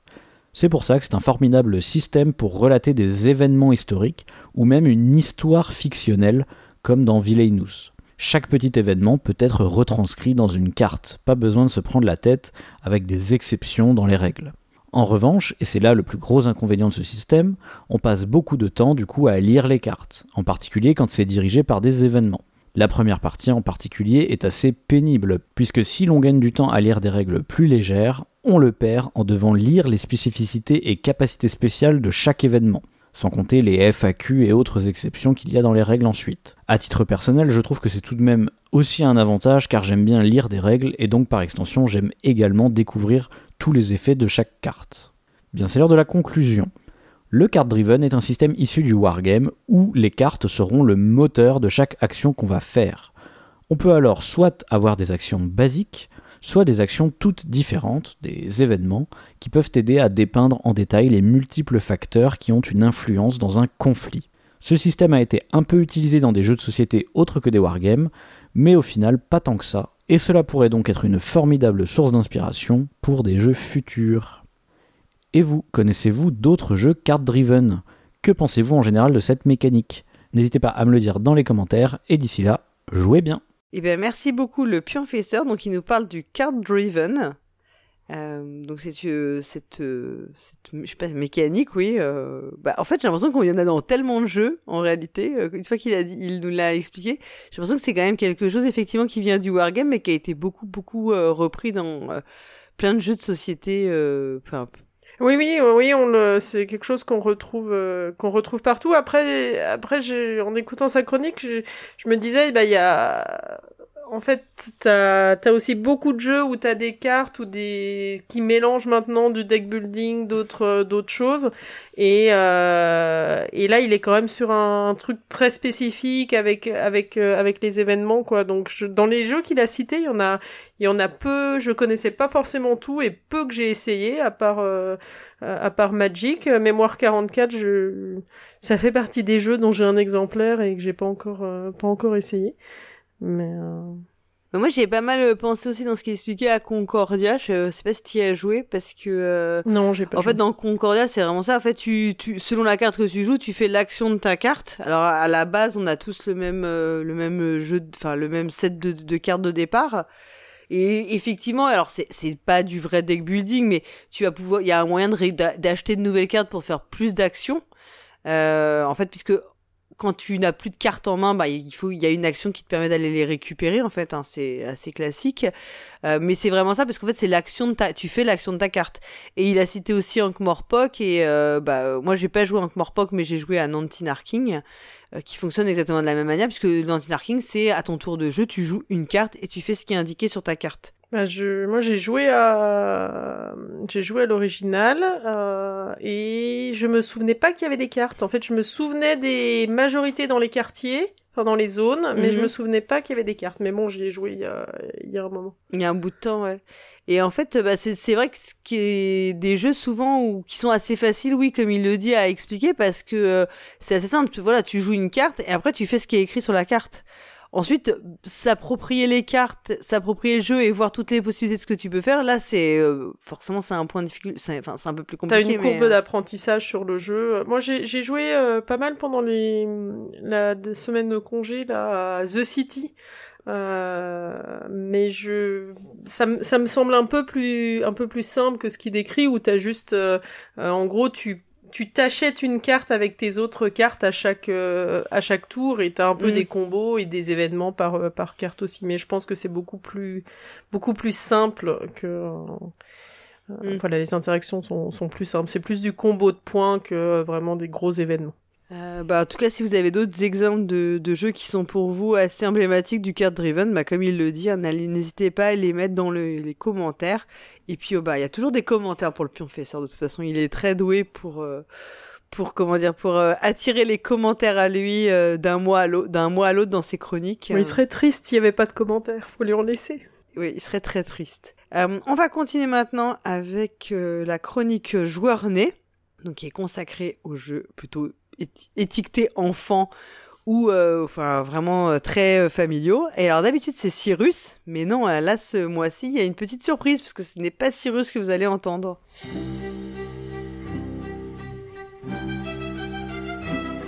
Nanoun, je m'ennuie. On fait un jeu de société? J'ai pas le temps, maman. Il y a les zombies qui attaquent l'école. Faut les repousser. Bonjour les papas joueurs et bonjour les mamans joueuses. Je suis Paul Gara et je suis très heureuse de pouvoir revenir dans Joueur Né pour vous présenter un jeu qui a rencontré un très grand succès à la maison auprès de Paul Gara Junior. Ce jeu s'inscrit dans la gamme des Zombie Kids proposés par l'éditeur canadien Le Scorpion Masqué, dont je vous avais déjà parlé dans des chroniques précédentes en mars 2019 pour Zombie Kids Evolution et en décembre 2020 pour son grand frère Zombie Teens Evolution.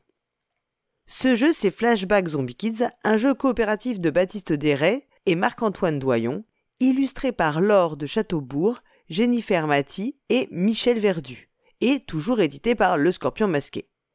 Il est proposé pour une à quatre joueuses à partir de 7 ans. Oui, il faut impérativement savoir lire pour y jouer en autonomie, et il faut compter environ 30 minutes par partie.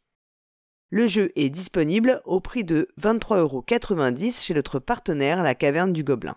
Flashback Zombie Kids vous plonge donc dans l'univers de ses prédécesseurs. Une armée de zombies menace l'école et les courageux personnages que vous pouviez incarner dans les précédents jeux sont réunis pour mettre fin à leurs agissements. Toutefois, même si ce nouvel opus est lui aussi coopératif, il ne vous proposera pas de choisir un personnage, puis d'utiliser vos actions pour mener à bien un projet commun les zombies étant générés au fil de la partie pour vous donner la sensation de hordes menaçantes. De même, le système dit Legacy, c'est-à-dire des enveloppes à ouvrir ajoutant des règles, des pouvoirs ou des personnages que l'on trouvait dans les précédents jeux, est différent. Flashback Zombie Kids se définit davantage comme un jeu d'enquête, d'observation et de réflexion.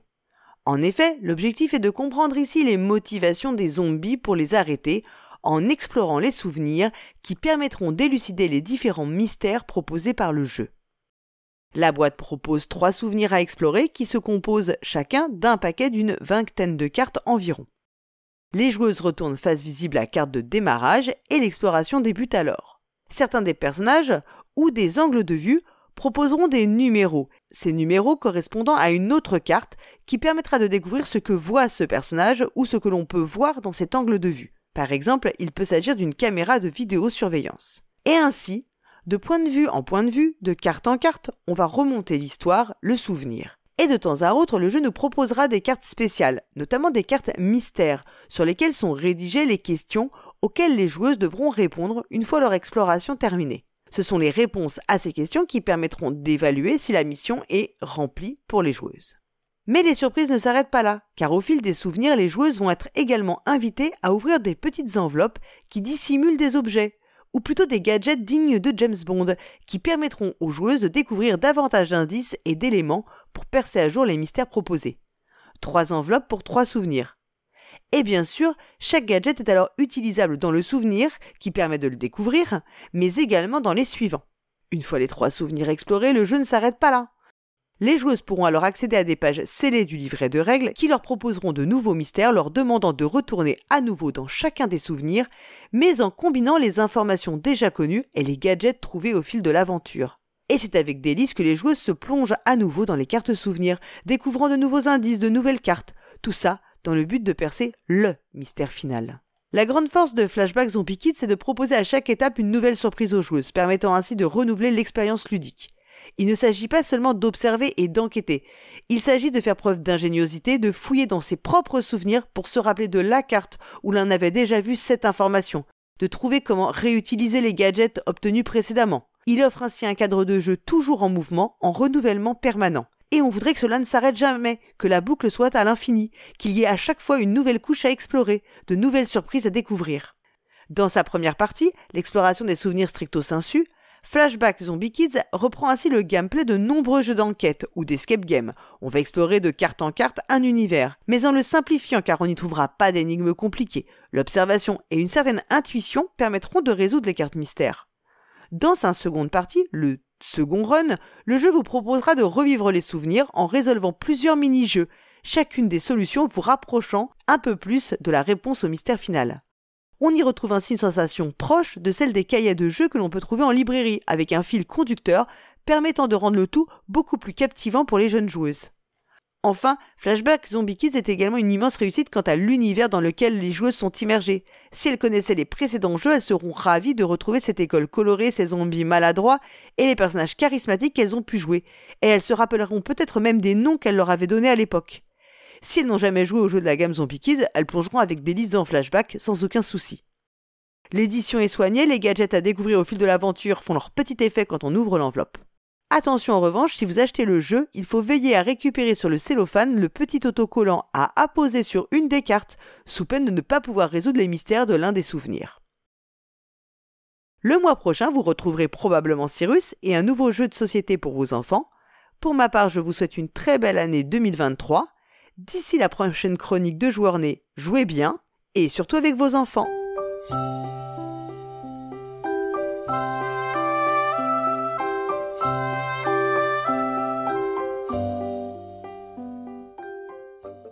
Alors, j'allais dire merci Paul Gara, mais non, quand même, euh, je suis pas à ce degré de. Je peux dire merci Paul, Paul Gara pour cette chronique.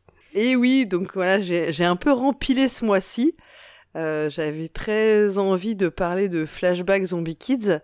Alors, qui est un jeu étiqueté enfant parce que euh, 7 ans et plus, donc on est encore dans... Euh, en général, on dit que... Enfin, on, sort du... On est dans le familial à 8 ans à peu près. Euh, et parce que peut-être un univers qui est connoté jeu enfant. Mais en réalité, c'est un jeu familial, très très familial hein, en réalité. Euh, je sais pas si toi tu, c'est un jeu que tu, enfin, je pense que c'est vraiment un jeu que tu peux jouer en famille et. Euh... Alors j'ai pas, j'ai pas essayé euh, celui-ci. J'ai euh, à la maison Zombie Kids et Zombie Teens, ça avait très très bien marché. C'est des des grands, des longues parties, enfin pas des longues, mais de nombreuses parties euh, en famille avec ces Mm. deux jeux-là. Euh, Celui-là, j'ai, on l'a pas, on l'a pas, on l'a pas essayé. Je, euh, alors c'est c'est un peu plus euh, dans ce que tu en dis, c'est un peu plus de euh, de la mémoire, de l'enquête euh, que que les autres. Donc je je pense que moi j'accrocherais un petit peu moins. Par contre, euh, par contre mes fils et en particulier mon aîné seraient euh, seraient à fond. Donc donc si si on a l'occasion, je pense qu'on on essaiera. Oui, c'est ça, c'est tu, tu retrouves pas cette mécanique de euh, je fais tant d'actions à mon tour de jeu euh, qui est euh, très euh, enfin révélateur des jeux coop un peu tu vois la pandémie enfin enfin c'est un peu où t'as un peu cette sensation là là on est vraiment dans quelque chose de de beaucoup plus libre finalement dans la façon de le jouer. Mais je pense qu'effectivement toi t'es enfin voilà moi ma fille elle a le même âge que ton ma ma, ma deuxième fille a le même âge que ton deuxième fils. Et euh, je pense que c'est exactement les créneaux d'âge euh, idé enfin c'est vraiment le créneau d'âge idéal pour eux parce que déjà ils, en fait ils savent lire ils peuvent y jouer en autonomie mais ils auront plaisir à y jouer avec un adulte ou avec un plus grand.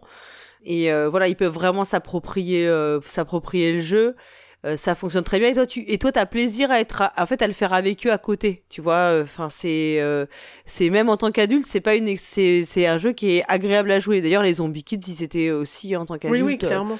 Et puis j'ai j'ai l'impression que c'est aussi une euh, une série. Alors je sais pas si on peut dire une licence, mais en tout cas une une suite avec les personnages. euh, Où, euh, où moi je, je sais qu'il me disait ah bah tiens dans le Zombie Teens il y a un personnage qui a grandi et puis et quand ils ont vu ils, ils ont vu passer la boîte de, de celui-ci et bah tu reconnais l'univers donc il y a, il y a un attrait qui se fait euh, qui se fait tout de suite euh, chez les Ouais. quand tu connais les autres quoi. Bah ouais, nous il y avait un personnage qu'on avait appelé Chicken et euh, dans le premier. Et donc euh, bah tu vois quand on a regardé les cartes euh, tout de suite moi elle m'a dit ah bah tiens c'est Chicken et tout enfin c'était drôle quoi parce qu'en fait c'était euh, on y a joué il y a trois ans en fait. Donc euh, c'est mais c'était des personnages qui sont devenus comme des personnages ouais d'un dessin animé un petit peu. Enfin euh, ouais des des ouais des, des des trucs qui les ont enfin qui marquent en fait hein. c'est une expérience ludique je pense qui est assez marquante pour les pour Ah oui, les oui, enfants. Oui, oui, et le, et le, le premier, le Zombie Kids, était... euh, Enfin, le, le côté legacy avec je, je colle mes autocollants, j'ouvre mes enveloppes et tout, là, enfin, il fonctionne. C'est un jeu, moi, que je recommande très, très souvent pour des petits. C'est euh, ouais ouais vraiment, tout à fait C'est ouais. vraiment chouette. et, et qui est parce qu'en plus que enfin qui est vraiment bien puis tu peux y jouer avec eux ils peuvent y jouer seuls enfin t'as vraiment euh, c'est c'est très euh, ça s'adapte à tous les publics en fait euh, sans Ouais, problème, quand ils quoi. peuvent y jouer seuls, ça, ça c'est un très bon argument de vente. Euh, en euh, seul sans se battre enfin sans sans, Oui, oui, sans être turbulent c'est- voilà un bon critère aussi.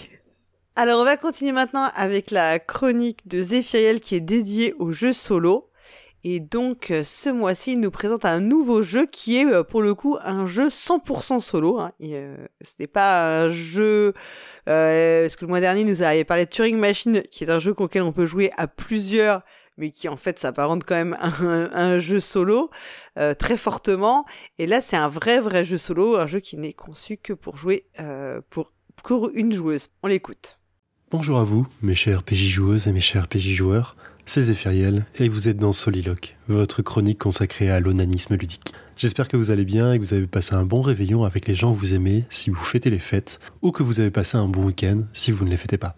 Ce mois-ci, je vous parle d'un jeu exclusivement solo, sorti en 2020, créé par un petit auteur qui selon sa fiche BGG, n'a que 173 jeux à son actif. Le jeu en question a une note de 7.8 sur BGG et est classé au mieux 851e. Il est pour 10 ans et plus et pour des parties de 30 à 45 minutes et se nomme Warp's Edge. Warp Edge est donc un jeu de Scott Alms, illustré par Tyler Johnson, édité chez Renegan et localisé en France par Origame, bien évidemment.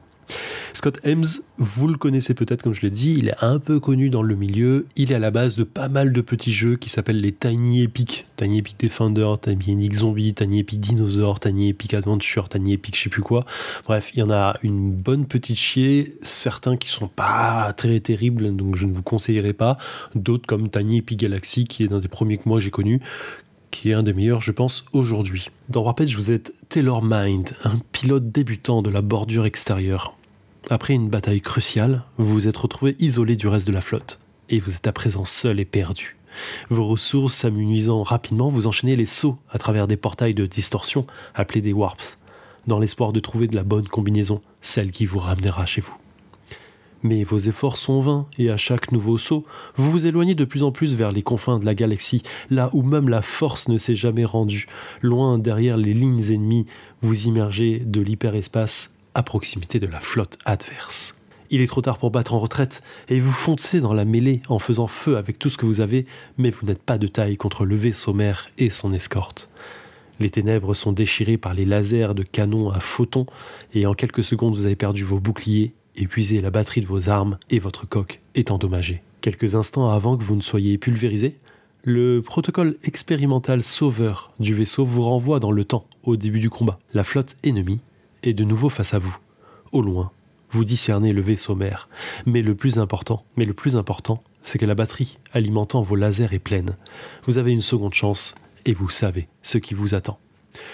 Voilà de quoi résumer ce que vous allez jouer dans ce jeu, dans War Edge. Vous allez jouer des phases de jeu de die and retry, grosso modo, comme dans un jeu vidéo, vous allez connaître comment affronter vos ennemis de mieux en mieux, de façon à pouvoir gagner à seul contre 1000 environ et contre le vaisseau mère de la flotte ennemie. Alors comment ça se passe? Grosso modo, Warpage, c'est un backbuilding. Grosso modo, à côté de vous, vous allez avoir votre sac, un petit sac euh, en, en, tissu dans lequel vous allez avoir des jetons que vous allez tirer au fur et à mesure. En face de vous, vous allez avoir votre vaisseau spatial qui a différentes caractéristiques un niveau de coque, un niveau de bouclier et des jetons power qui sont dessinés dessus qui vont vous dire comment euh, ces, caractéristiques spéciales en termes de tir sont, sont précisées. Juste au-dessus, vous allez avoir une ligne ennemie de 4 ennemis et un deck d'ennemis qui va être rangé par niveau. Les niveaux 1 au-dessus, puis les niveaux 2, puis les niveaux 3 en dessous. Vous allez bien sûr, au fur et à mesure du jeu, tirer des ennemis de plus en plus forts. Encore au-dessus de cette rangée, vous allez avoir le vaisseau mère, qui est une grande tuile en carton avec trois sections en général, euh, qu'il va falloir détruire à un moment. Et au-dessus de tout ça, vous avez les rangées de euh, tuiles que vous allez piocher, acheter, puis mettre dans votre sac, puis piocher, bien évidemment. Donc comment se passe grosso modo le jeu? À chaque tour de jeu, vous allez piocher 5 tuiles. Dans ces tuiles, vous avez plusieurs types de tuiles différents. Vous avez des tuiles roses qui représentent votre laser. Vos tirs laser sont de niveau 1 à 3. Vous avez des tuiles bleues qui représentent vos esquives, qui sont aussi de niveau 1 à 3. Vous avez des tuiles vertes qui sont, elles, des ressources qui vont permettre de réparer votre bouclier ou d'acheter des nouveaux types de lasers et ainsi de suite. Et vous avez ensuite les jetons Power, qui sont P, O, W, E et R, 5 jetons différents qui sont caractérisés par votre vaisseau. Plusieurs vaisseaux sont disponibles dans la boîte. À chaque fois que vous changez de vaisseau, vous allez changer de type de jeton Power.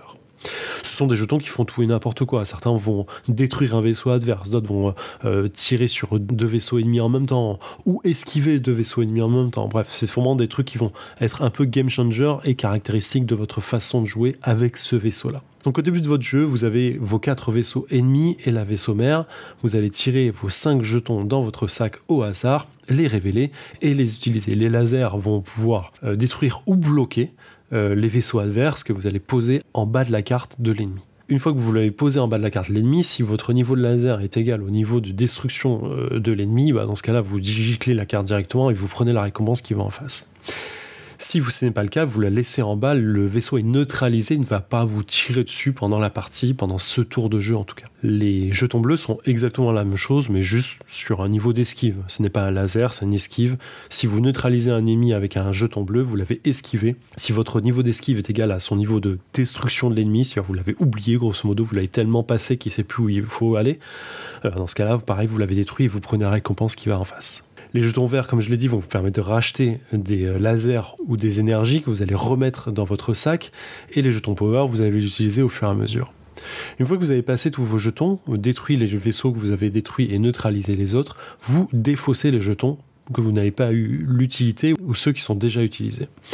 Et vous repiochez 5 et ainsi de suite. Vous remettez 4 vaisseaux euh, devant vous et ad vitam jusqu'à ce que soit vous n'ayez plus de jetons dans votre sac, soit vous avez détruit tous les vaisseaux et détruit le vaisseau mère adverse.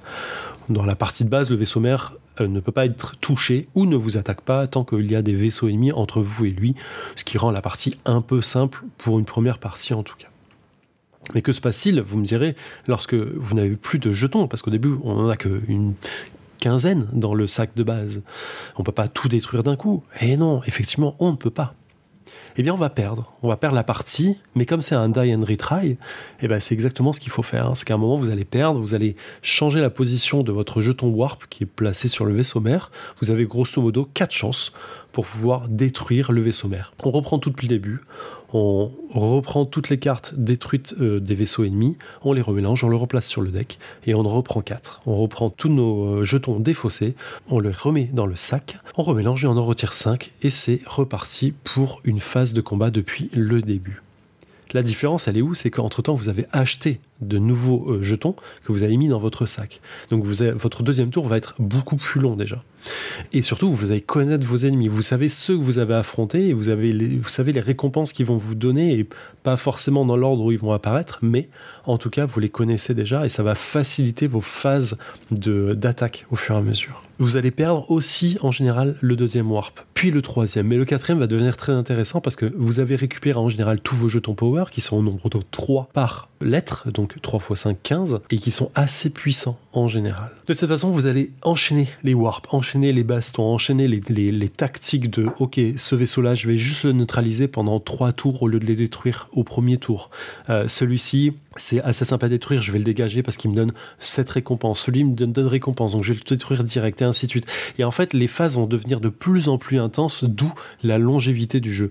30 minutes, c'est une bonne moyenne. Je suis plus sur des parties de 40 minutes pour ma part. Une fois le vaisseau euh, mère détruit, vous avez gagné, vous êtes le meilleur, ou alors vous n'avez pas réussi lors de votre quatrième warp à le détruire, et là vous êtes vraiment nul, mais c'est normal, le jeu ne vous aime pas, on va vous le rappeler très souvent. Une fois que vous avez gagné, bravo, vous pouvez changer de vaisseau mère ou changer votre vaisseau de base. De toute façon, vous avez encore le choix. Le jeu, en termes de sensations, est vraiment excellent. Ce n'est pas un jeu tactique en, tant que tel, c'est vraiment un jeu de, de, de, foutraque. Vous, tirez les trucs, boum, vous explosez, boum, on esquive. Allez, euh, ce truc-là, je, le garde, je le garde de côté pour le tour suivant. Je vais attendre que ce vaisseau qui me pose de problème sorte pour pouvoir le détruire d'un coup. Euh, le vaisseau mère arrive, bam, je détruis une section. Ah mince, j'ai perdu. Il y a vraiment tout un aspect un peu bordélique que je trouve ultra intéressant dans le jeu, mais qui n'oublie pas la dimension tactique quand même. Le backbuilding est un concept super intéressant qui peut être un peu frustrant quand on tire les mauvaises cartes, euh, en tout cas les mauvais jetons, mais faut pas oublier qu'effectivement c'est vous qui le construisez au fur et à mesure. Euh, donc les premiers jetons qu'on peut avoir qui sont les jetons de base sont pas les, forcément les meilleurs, mais il y a des moyens de pouvoir les écarter au fur et à mesure du jeu pour pouvoir avoir que les meilleurs donc voilà, il y a une autre façon de jouer à Warpage qui est un, petit euh, forme, je vais pas dire de legacy, mais un forme narratif qui a été écrit par une personne qui s'appelle Banana Chan, qui est un livret en 25-26 pages qui va vous raconter votre histoire. Grosso modo, vous aurez des blocs de texte qui vont vous demander de faire un choix entre euh, la porte de gauche et la porte de droite, et suivant la porte que vous avez choisie, vous allez avoir tel objet supplémentaire, vous allez avoir tel vaisseau, vous allez avoir tel ennemi ainsi de suite. Beaucoup de personnes l'ont vendu comme un côté très cool narratif, euh, livre dont vous êtes le héros qui va vous guider euh, vers les ennemis et la façon de jouer. Très honnêtement, je n'ai absolument pas accroché. J'ai essayé de le lire deux fois. Une première fois, je me suis presque endormi dessus et j'étais à ma table de jeu.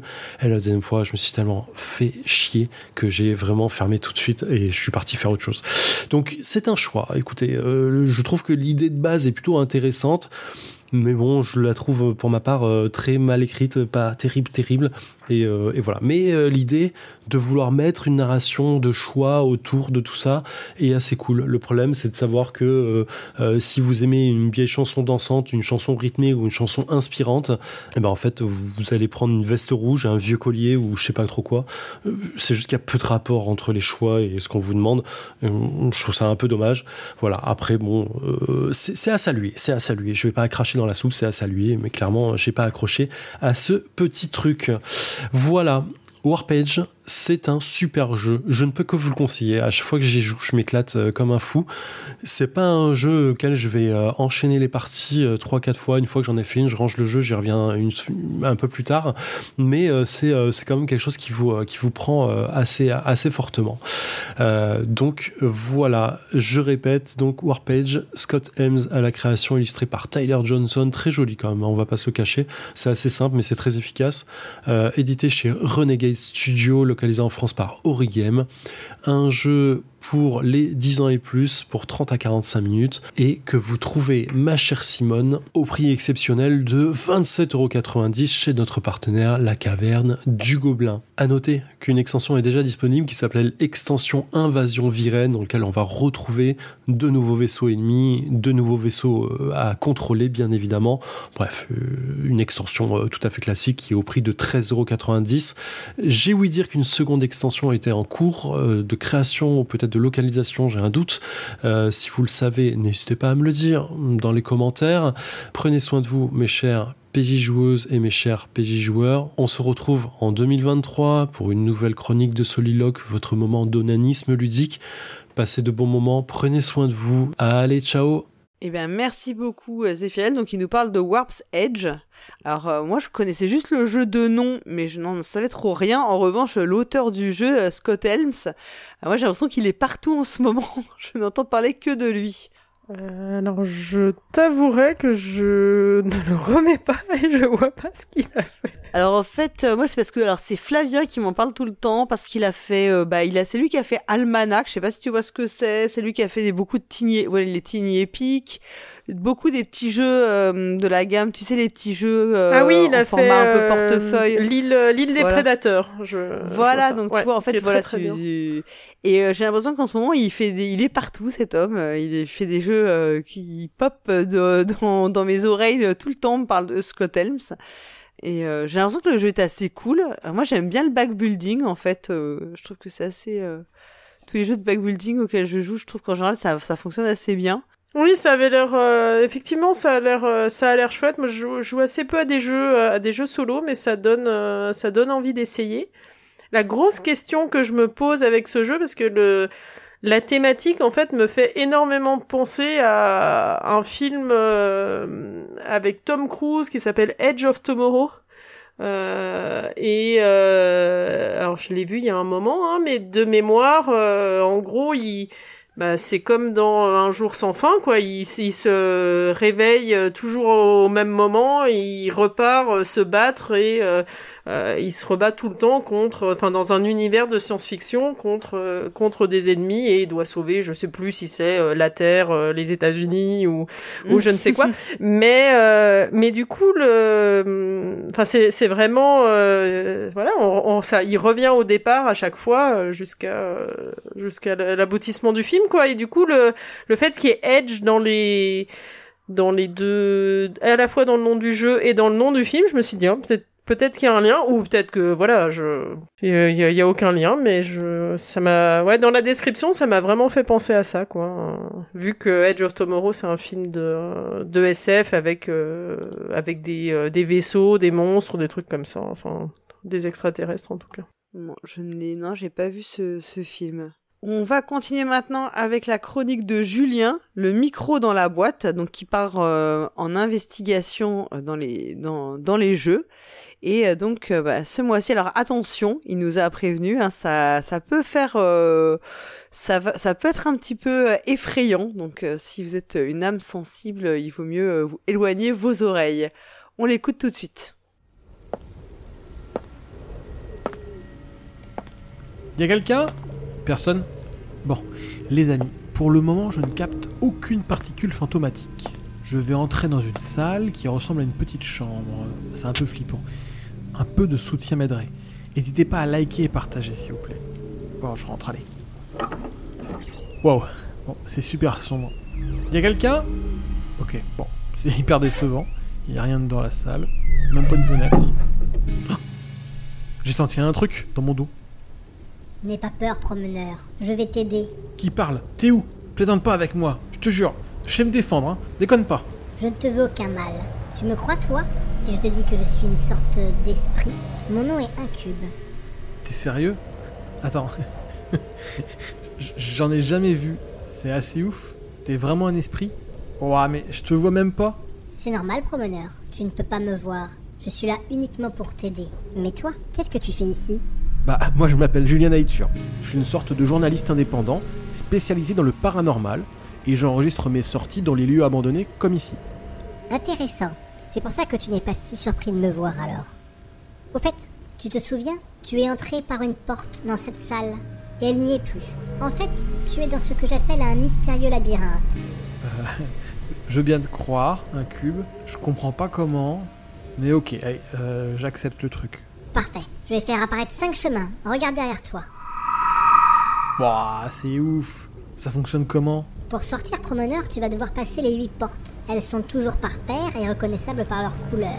Pour y arriver, tu vas devoir passer par des chemins. Ceux qui sont en face de toi en ce moment. Ok, ok, bon, c'est bon. J'ai compris, y a rien de compliqué. Allez, bah, bah, je prends celle-ci du coup. Attends, promeneur, ne va pas trop vite.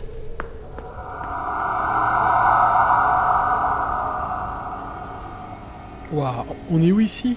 Tout a changé. Ici, c'est le jardin. Mais ne repasse plus jamais aussi vite sans réfléchir. Regarde, tu as de nouveau cinq chemins devant toi. Et au-dessus, il y a des symboles. Ok, ok, alors là il y a une lune, un soleil et une clé. Je crois que j'ai pris le chemin avec la lune avant, non? C'est ça. Comme tu as pris un chemin vers le jardin, je te conseille de continuer. Mais comme tu peux le voir, tous les chemins avec un symbole lune sont fermés. Tu dois toujours passer par un autre symbole que le précédent. Et si tu passes trois fois dans le jardin consécutivement, tu pourras découvrir une porte. Je comprends l'idée. Là j'ai un chemin vers un autre jardin avec le symbole soleil. C'est donc logique que l'on repasse par là. Exactement. Allez, avançons.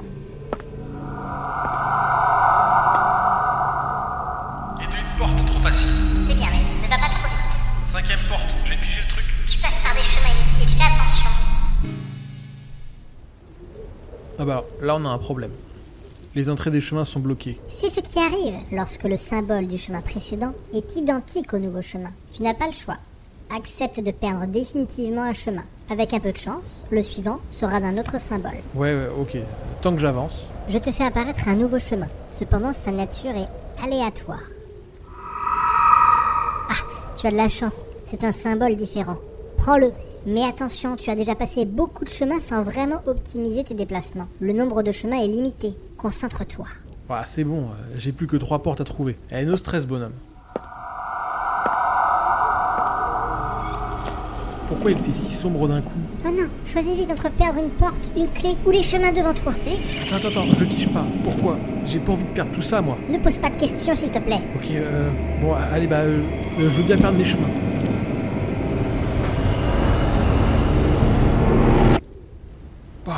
C'était quoi ce truc?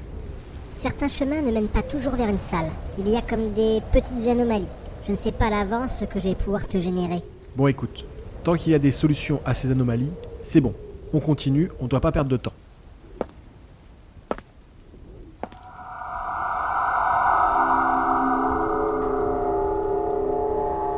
Oh, regarde, une porte entr'ouverte.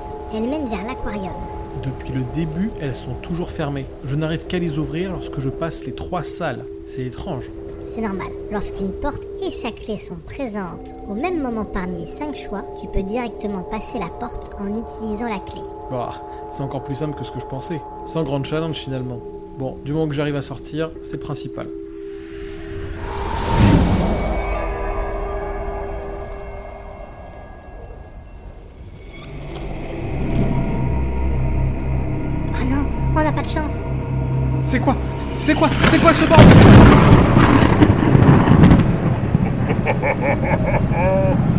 Ville petit promeneur, te voici piégé. Inutile de te débattre. Tu es paralysé. Tu n'as plus de chemin à prendre. Tu as été bien trop gourmand. C'est la fin et tu es encore bien jeune pour défier le monde d'Onirim. Accepte ta défaite et laisse-moi te hanter.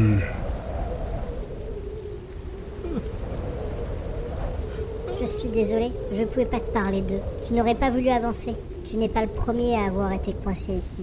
Avec le temps, l'expérience, tu y arriveras, crois-moi. Il te faut apprendre à économiser les clés, à observer chaque symbole, compter chaque chemin et salle que tu croises. Cela viendra avec le temps. Reprends des forces. Je te laisse te reposer.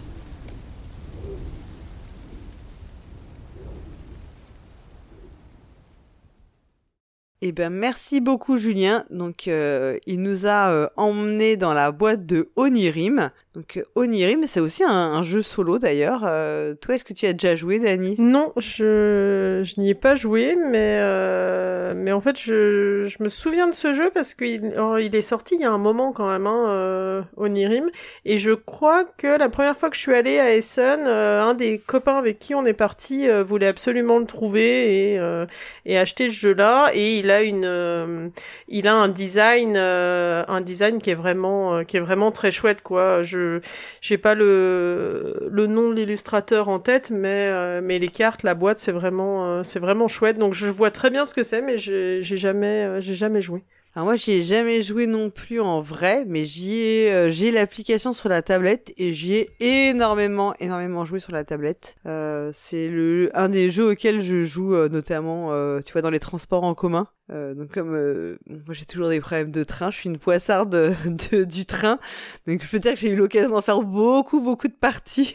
Euh, et c'est vrai qu'en fait c'est super dur. Et au départ tu te dis mais ça va être très très euh, facile et tout. Et en fait c'est vraiment vraiment difficile. Tu gagnes, je pense que mon, mon ratio de, de victoire est pas du tout euh, est, est pas du tout élevé quoi. Enfin c'est vraiment le, le genre de jeu. En fait c'est vraiment un peu comme un, un- c'est un jeu un peu de comme un solitaire mais euh, vraiment amélioré et beaucoup plus intéressant, mais avec un niveau de difficulté vraiment élevé en réalité. Oui, il y a une thématique en plus qui est, euh, qui est plutôt sympa, quoi, le monde. Et c'est vrai que c'est assez joli. Enfin, moi j'aime bien le visuel. Il est, euh, il est assez. En tout cas, il est très marquant le visuel, je trouve. Oui, oui. Mais je, de mémoire, il y a d'autres jeux. Euh, je sais pas, je sais pas si c'est des suites, mais euh, j'ai l'impression que dans le dans le même format, il y a des jeux qui ont le même euh, le même illustrateur et qui sont un peu dans le même euh, dans le même esprit. Ah oui, oui, je vois ce que tu veux dire. Euh, alors, l'illustratrice, c'est Elise Plessis, et effectivement, elle a fait euh, Sylvion, euh, Nautilion, Castellion, Oui, avec, je pense que c'est ça auquel tu Oui, penses, mais je ne suis. Et c'est le, le même auteur, hein. Je sais pas quel est le lien, enfin s'il y a des liens, euh, des liens de parenté, mais la gamme, euh, c'est vrai que je, je suis assez sensible aux, aux gammes en général, et cette gamme-là visuellement est très, euh, est très Bah, attractive. c'est bien le même. Je te confirme que c'est bien le même auteur. Après, je, ce que je vois, c'est que Nautilion, par exemple, c'est crédité pour 1 à 2 joueuses. Euh, Aerion, c'est pareil. Donc là, c'est pas des jeux purement solo. Ça a l'air d'être un peu plus. euh, Et c'est vrai que c'est des jeux que j'avais vu quand ils étaient sortis. Enfin, quand ils sont sortis, ils sont sortis assez récemment. Avec le, mais euh, je me suis pas non plus euh, plus, tu vois, euh, posé la question de savoir en quoi ça consistait, quoi. Et a priori, il y a un Siberian qui arrive, qui arrive l'an prochain. Ouais, ouais, je me dis que ça vaudrait peut-être le coup à l'occasion, toi, d'aller euh, d'aller creuser un peu le sujet, quoi. Je vois la couverture là de Sylvian, elle est assez chouette, quoi. euh. Oui, il y a vraiment, euh, il y a vraiment une identité. euh, ça, peut- ça peut être, euh, ça peut être une idée euh, pour euh, notre chronique illustration. Et ben, on va continuer maintenant avec le moment où on va jouer, et on arrive donc à la dernière chronique de ce mois. C'est celle de Cargo. Donc, ceci est un jeu, et d'abord, il va nous révéler la réponse à l'énigme du mois dernier. Alors, est-ce que toi, tu avais trouvé, Dani? Non, je n'avais pas trouvé. Je, je dois avouer que je suis très nulle euh, au jeu de, au jeu de cargo. Alors bah écoute, euh, il va nous révéler la réponse euh, de l'énigme du mois, des- du mois dernier tout de suite. Elias, je vais te soumettre une énigme. Très inquiétante et troublante énigme que cette question.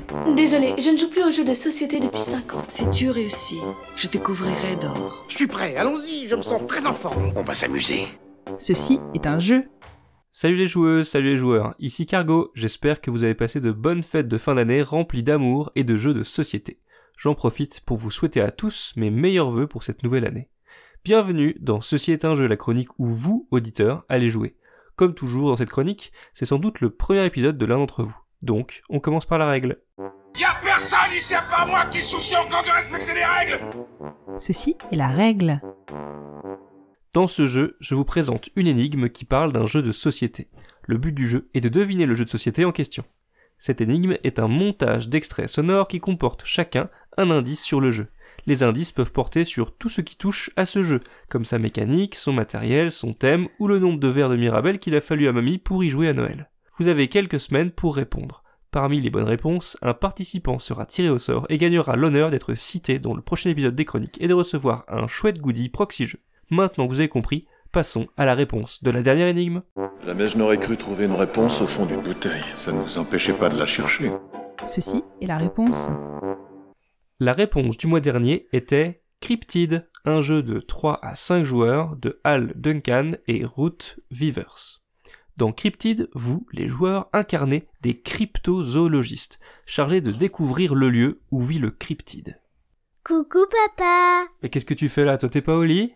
Mais non Je veux savoir c'est quoi un cryptide Un cryptide. Un cryptide, c'est une créature ou animal légendaire dont l'existence est envisagée à travers de témoignages, mais non confirmés par des preuves matérielles, comme le Yeti le- ou le monstre du Loch Ness ou le Yams de Gessirus. T'as compris? Oui papa Bon allez, au lit maintenant. En bref, Cryptid est un jeu de déduction où les joueurs vont chercher à localiser une grosse bête le plus rapidement possible. C'est quoi la grosse bête? Bah c'est le cryptide, t'as pas compris? On sait pas ce que c'est, c'est une bête. J'ai peur. Il y a une bête. J'ai peur.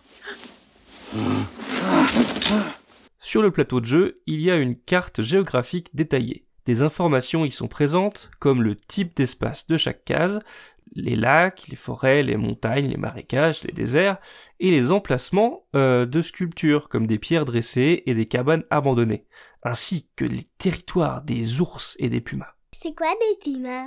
Bah, les pumas, c'est des animaux, mais c'est pas des cryptides. Chaque emplacement est représenté par une case de forme hexagonale avec donc six cases adjacentes. Être né sous le signe de l'hexagone, c'est vraiment pas une sinécure.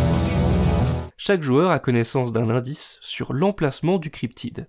Pour trouver la position finale, il faut avoir trouvé les indices de tous les joueurs. Les indices peuvent être le type de terrain, à une certaine distance d'un animal, ou bien la distance maximale de la couleur d'une structure. Il était plutôt de couleur euh, rouge? Non, fraise. Plutôt fraise. Assez rond, un peu en longueur, euh, assez classe, quoi. euh, Le bel indice. Mais j'ai pas pris avec moi parce que j'ai plus de place dans les bagages. Si je devais ramener tous les indices que me filent les vieux, euh, je serais plus où les foutre, ces merdes. À votre tour de jeu, vous allez pouvoir soit poser une question à un joueur, soit effectuer une recherche sur une case. Si vous posez une question à un joueur, vous allez pouvoir vous renseigner sur son indice, en l'interrogeant sur la possibilité de la présence d'un cryptide sur un emplacement. Le but est de comprendre son indice en déchiffrant ses réponses. Dans quelle sorte de maison habites-tu? Dans une aménémone Dans une aminode Euh, Ça va, c'est bon. Oh, je connais ça, c'est le monde de Nemo. Bah oui, hein, eh, j'ai- on a les sources qu'on mérite. Le joueur posera un disque à sa couleur pour un oui, un cube à sa couleur pour un non. Et au fur et à mesure de la partie, le plateau va se remplir, et il n'est pas impossible de se perdre avec cette succession de cubes et de disques sur le jeu. On s'est perdu à se chercher, perdu à se chercher, si loin dans nos pensées, on s'est perdu à se chercher. Si vous effectuez une recherche, vous allez devoir vous dévoiler en indiquant un emplacement qui pourrait correspondre à l'emplacement du cryptide selon vous. En disant je pense que l'emplacement est ici. Autre part, ou ailleurs. Ici, autre part, ou ailleurs. Les joueurs suivants vont devoir confirmer ou infirmer votre idée selon leur propre indice. Si tout le monde répond par l'affirmative, vous avez gagné la partie. Sinon, la partie continue. La réponse était donc Cryptid, un jeu de 3 à 5 joueurs de Hal Duncan et Ruth Vivers. Il existe une variante officielle pour jouer à deux également.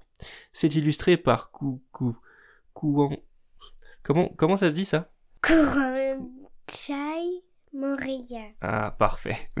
Les parties durent de 30 minutes à 1 heure et c'est édité par Osprey Games.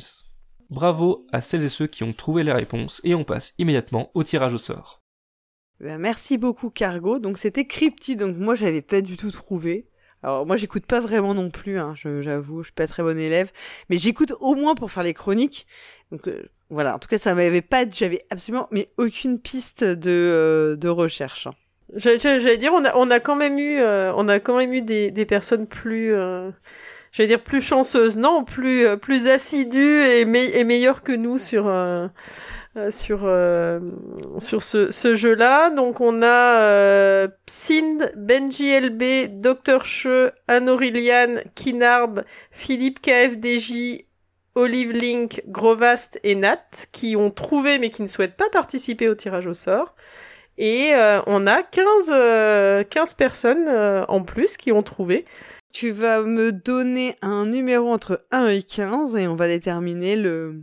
Eh bien, au hasard, le 7 Le 7, eh bien, c'est Azatoth qui a gagné. Bravo et, euh, à qui toi. nous dit merci pour cette excellente rubrique. Donc, bravo Azatoth. Et ben, euh, comme toujours, un cargo va euh, prendre contact avec toi pour, bah, pour t'envoyer le goodie que tu as gagné. Pour ceux ou celles qui voudraient tenter leur chance pour le mois prochain, on va euh, écouter la nouvelle énigme que euh, moi je vous rassure je n'ai pas plus trouvé que celle du, du mois dernier quoi. Quelle est la vitesse de croisière d'une hirondelle lorsqu'elle n'a aucune charge Que voulez-vous dire Une hirondelle africaine ou une hirondelle européenne? Ceci est l'énigme. Bravo à celle ou à celui qui a été tiré au sort. On démarre tout de suite la nouvelle énigme. Attention, ça commence.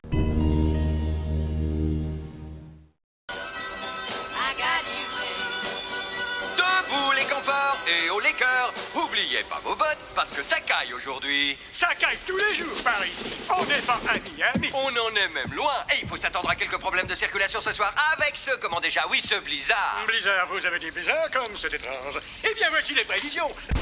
Y a pas de magie dans ton chapeau. Y a pas de lapin aux grandes oreilles. La cape c'est pour avoir l'air beau. D'abord tu fais même pas d'éclair. Y a pas de magie dans ton chapeau. J'ai 5 ans et faut pas me la faire. Vous allez me casser la gueule? Oui Et si je me fais défoncer trois fois par semaine, alors un pain de plus ou de moins, ça me fera un arrêt de travail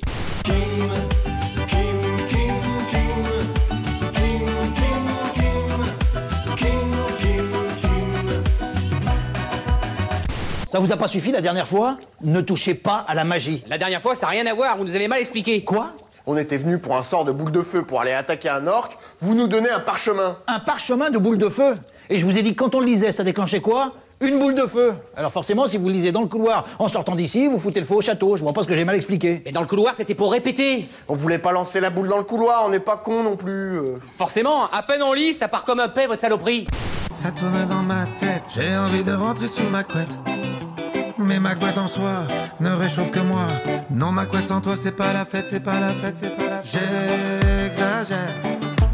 Ce soir, j'ai la tête à l'envers. J'exagère. Le bonheur n'est jamais derrière. Allez Ce soir, j'ai la tête à l'envers. Ce soir, j'ai la tête à l'envers. Ce soir, j'ai la tête à l'envers. Ce soir, j'ai la tête à l'envers.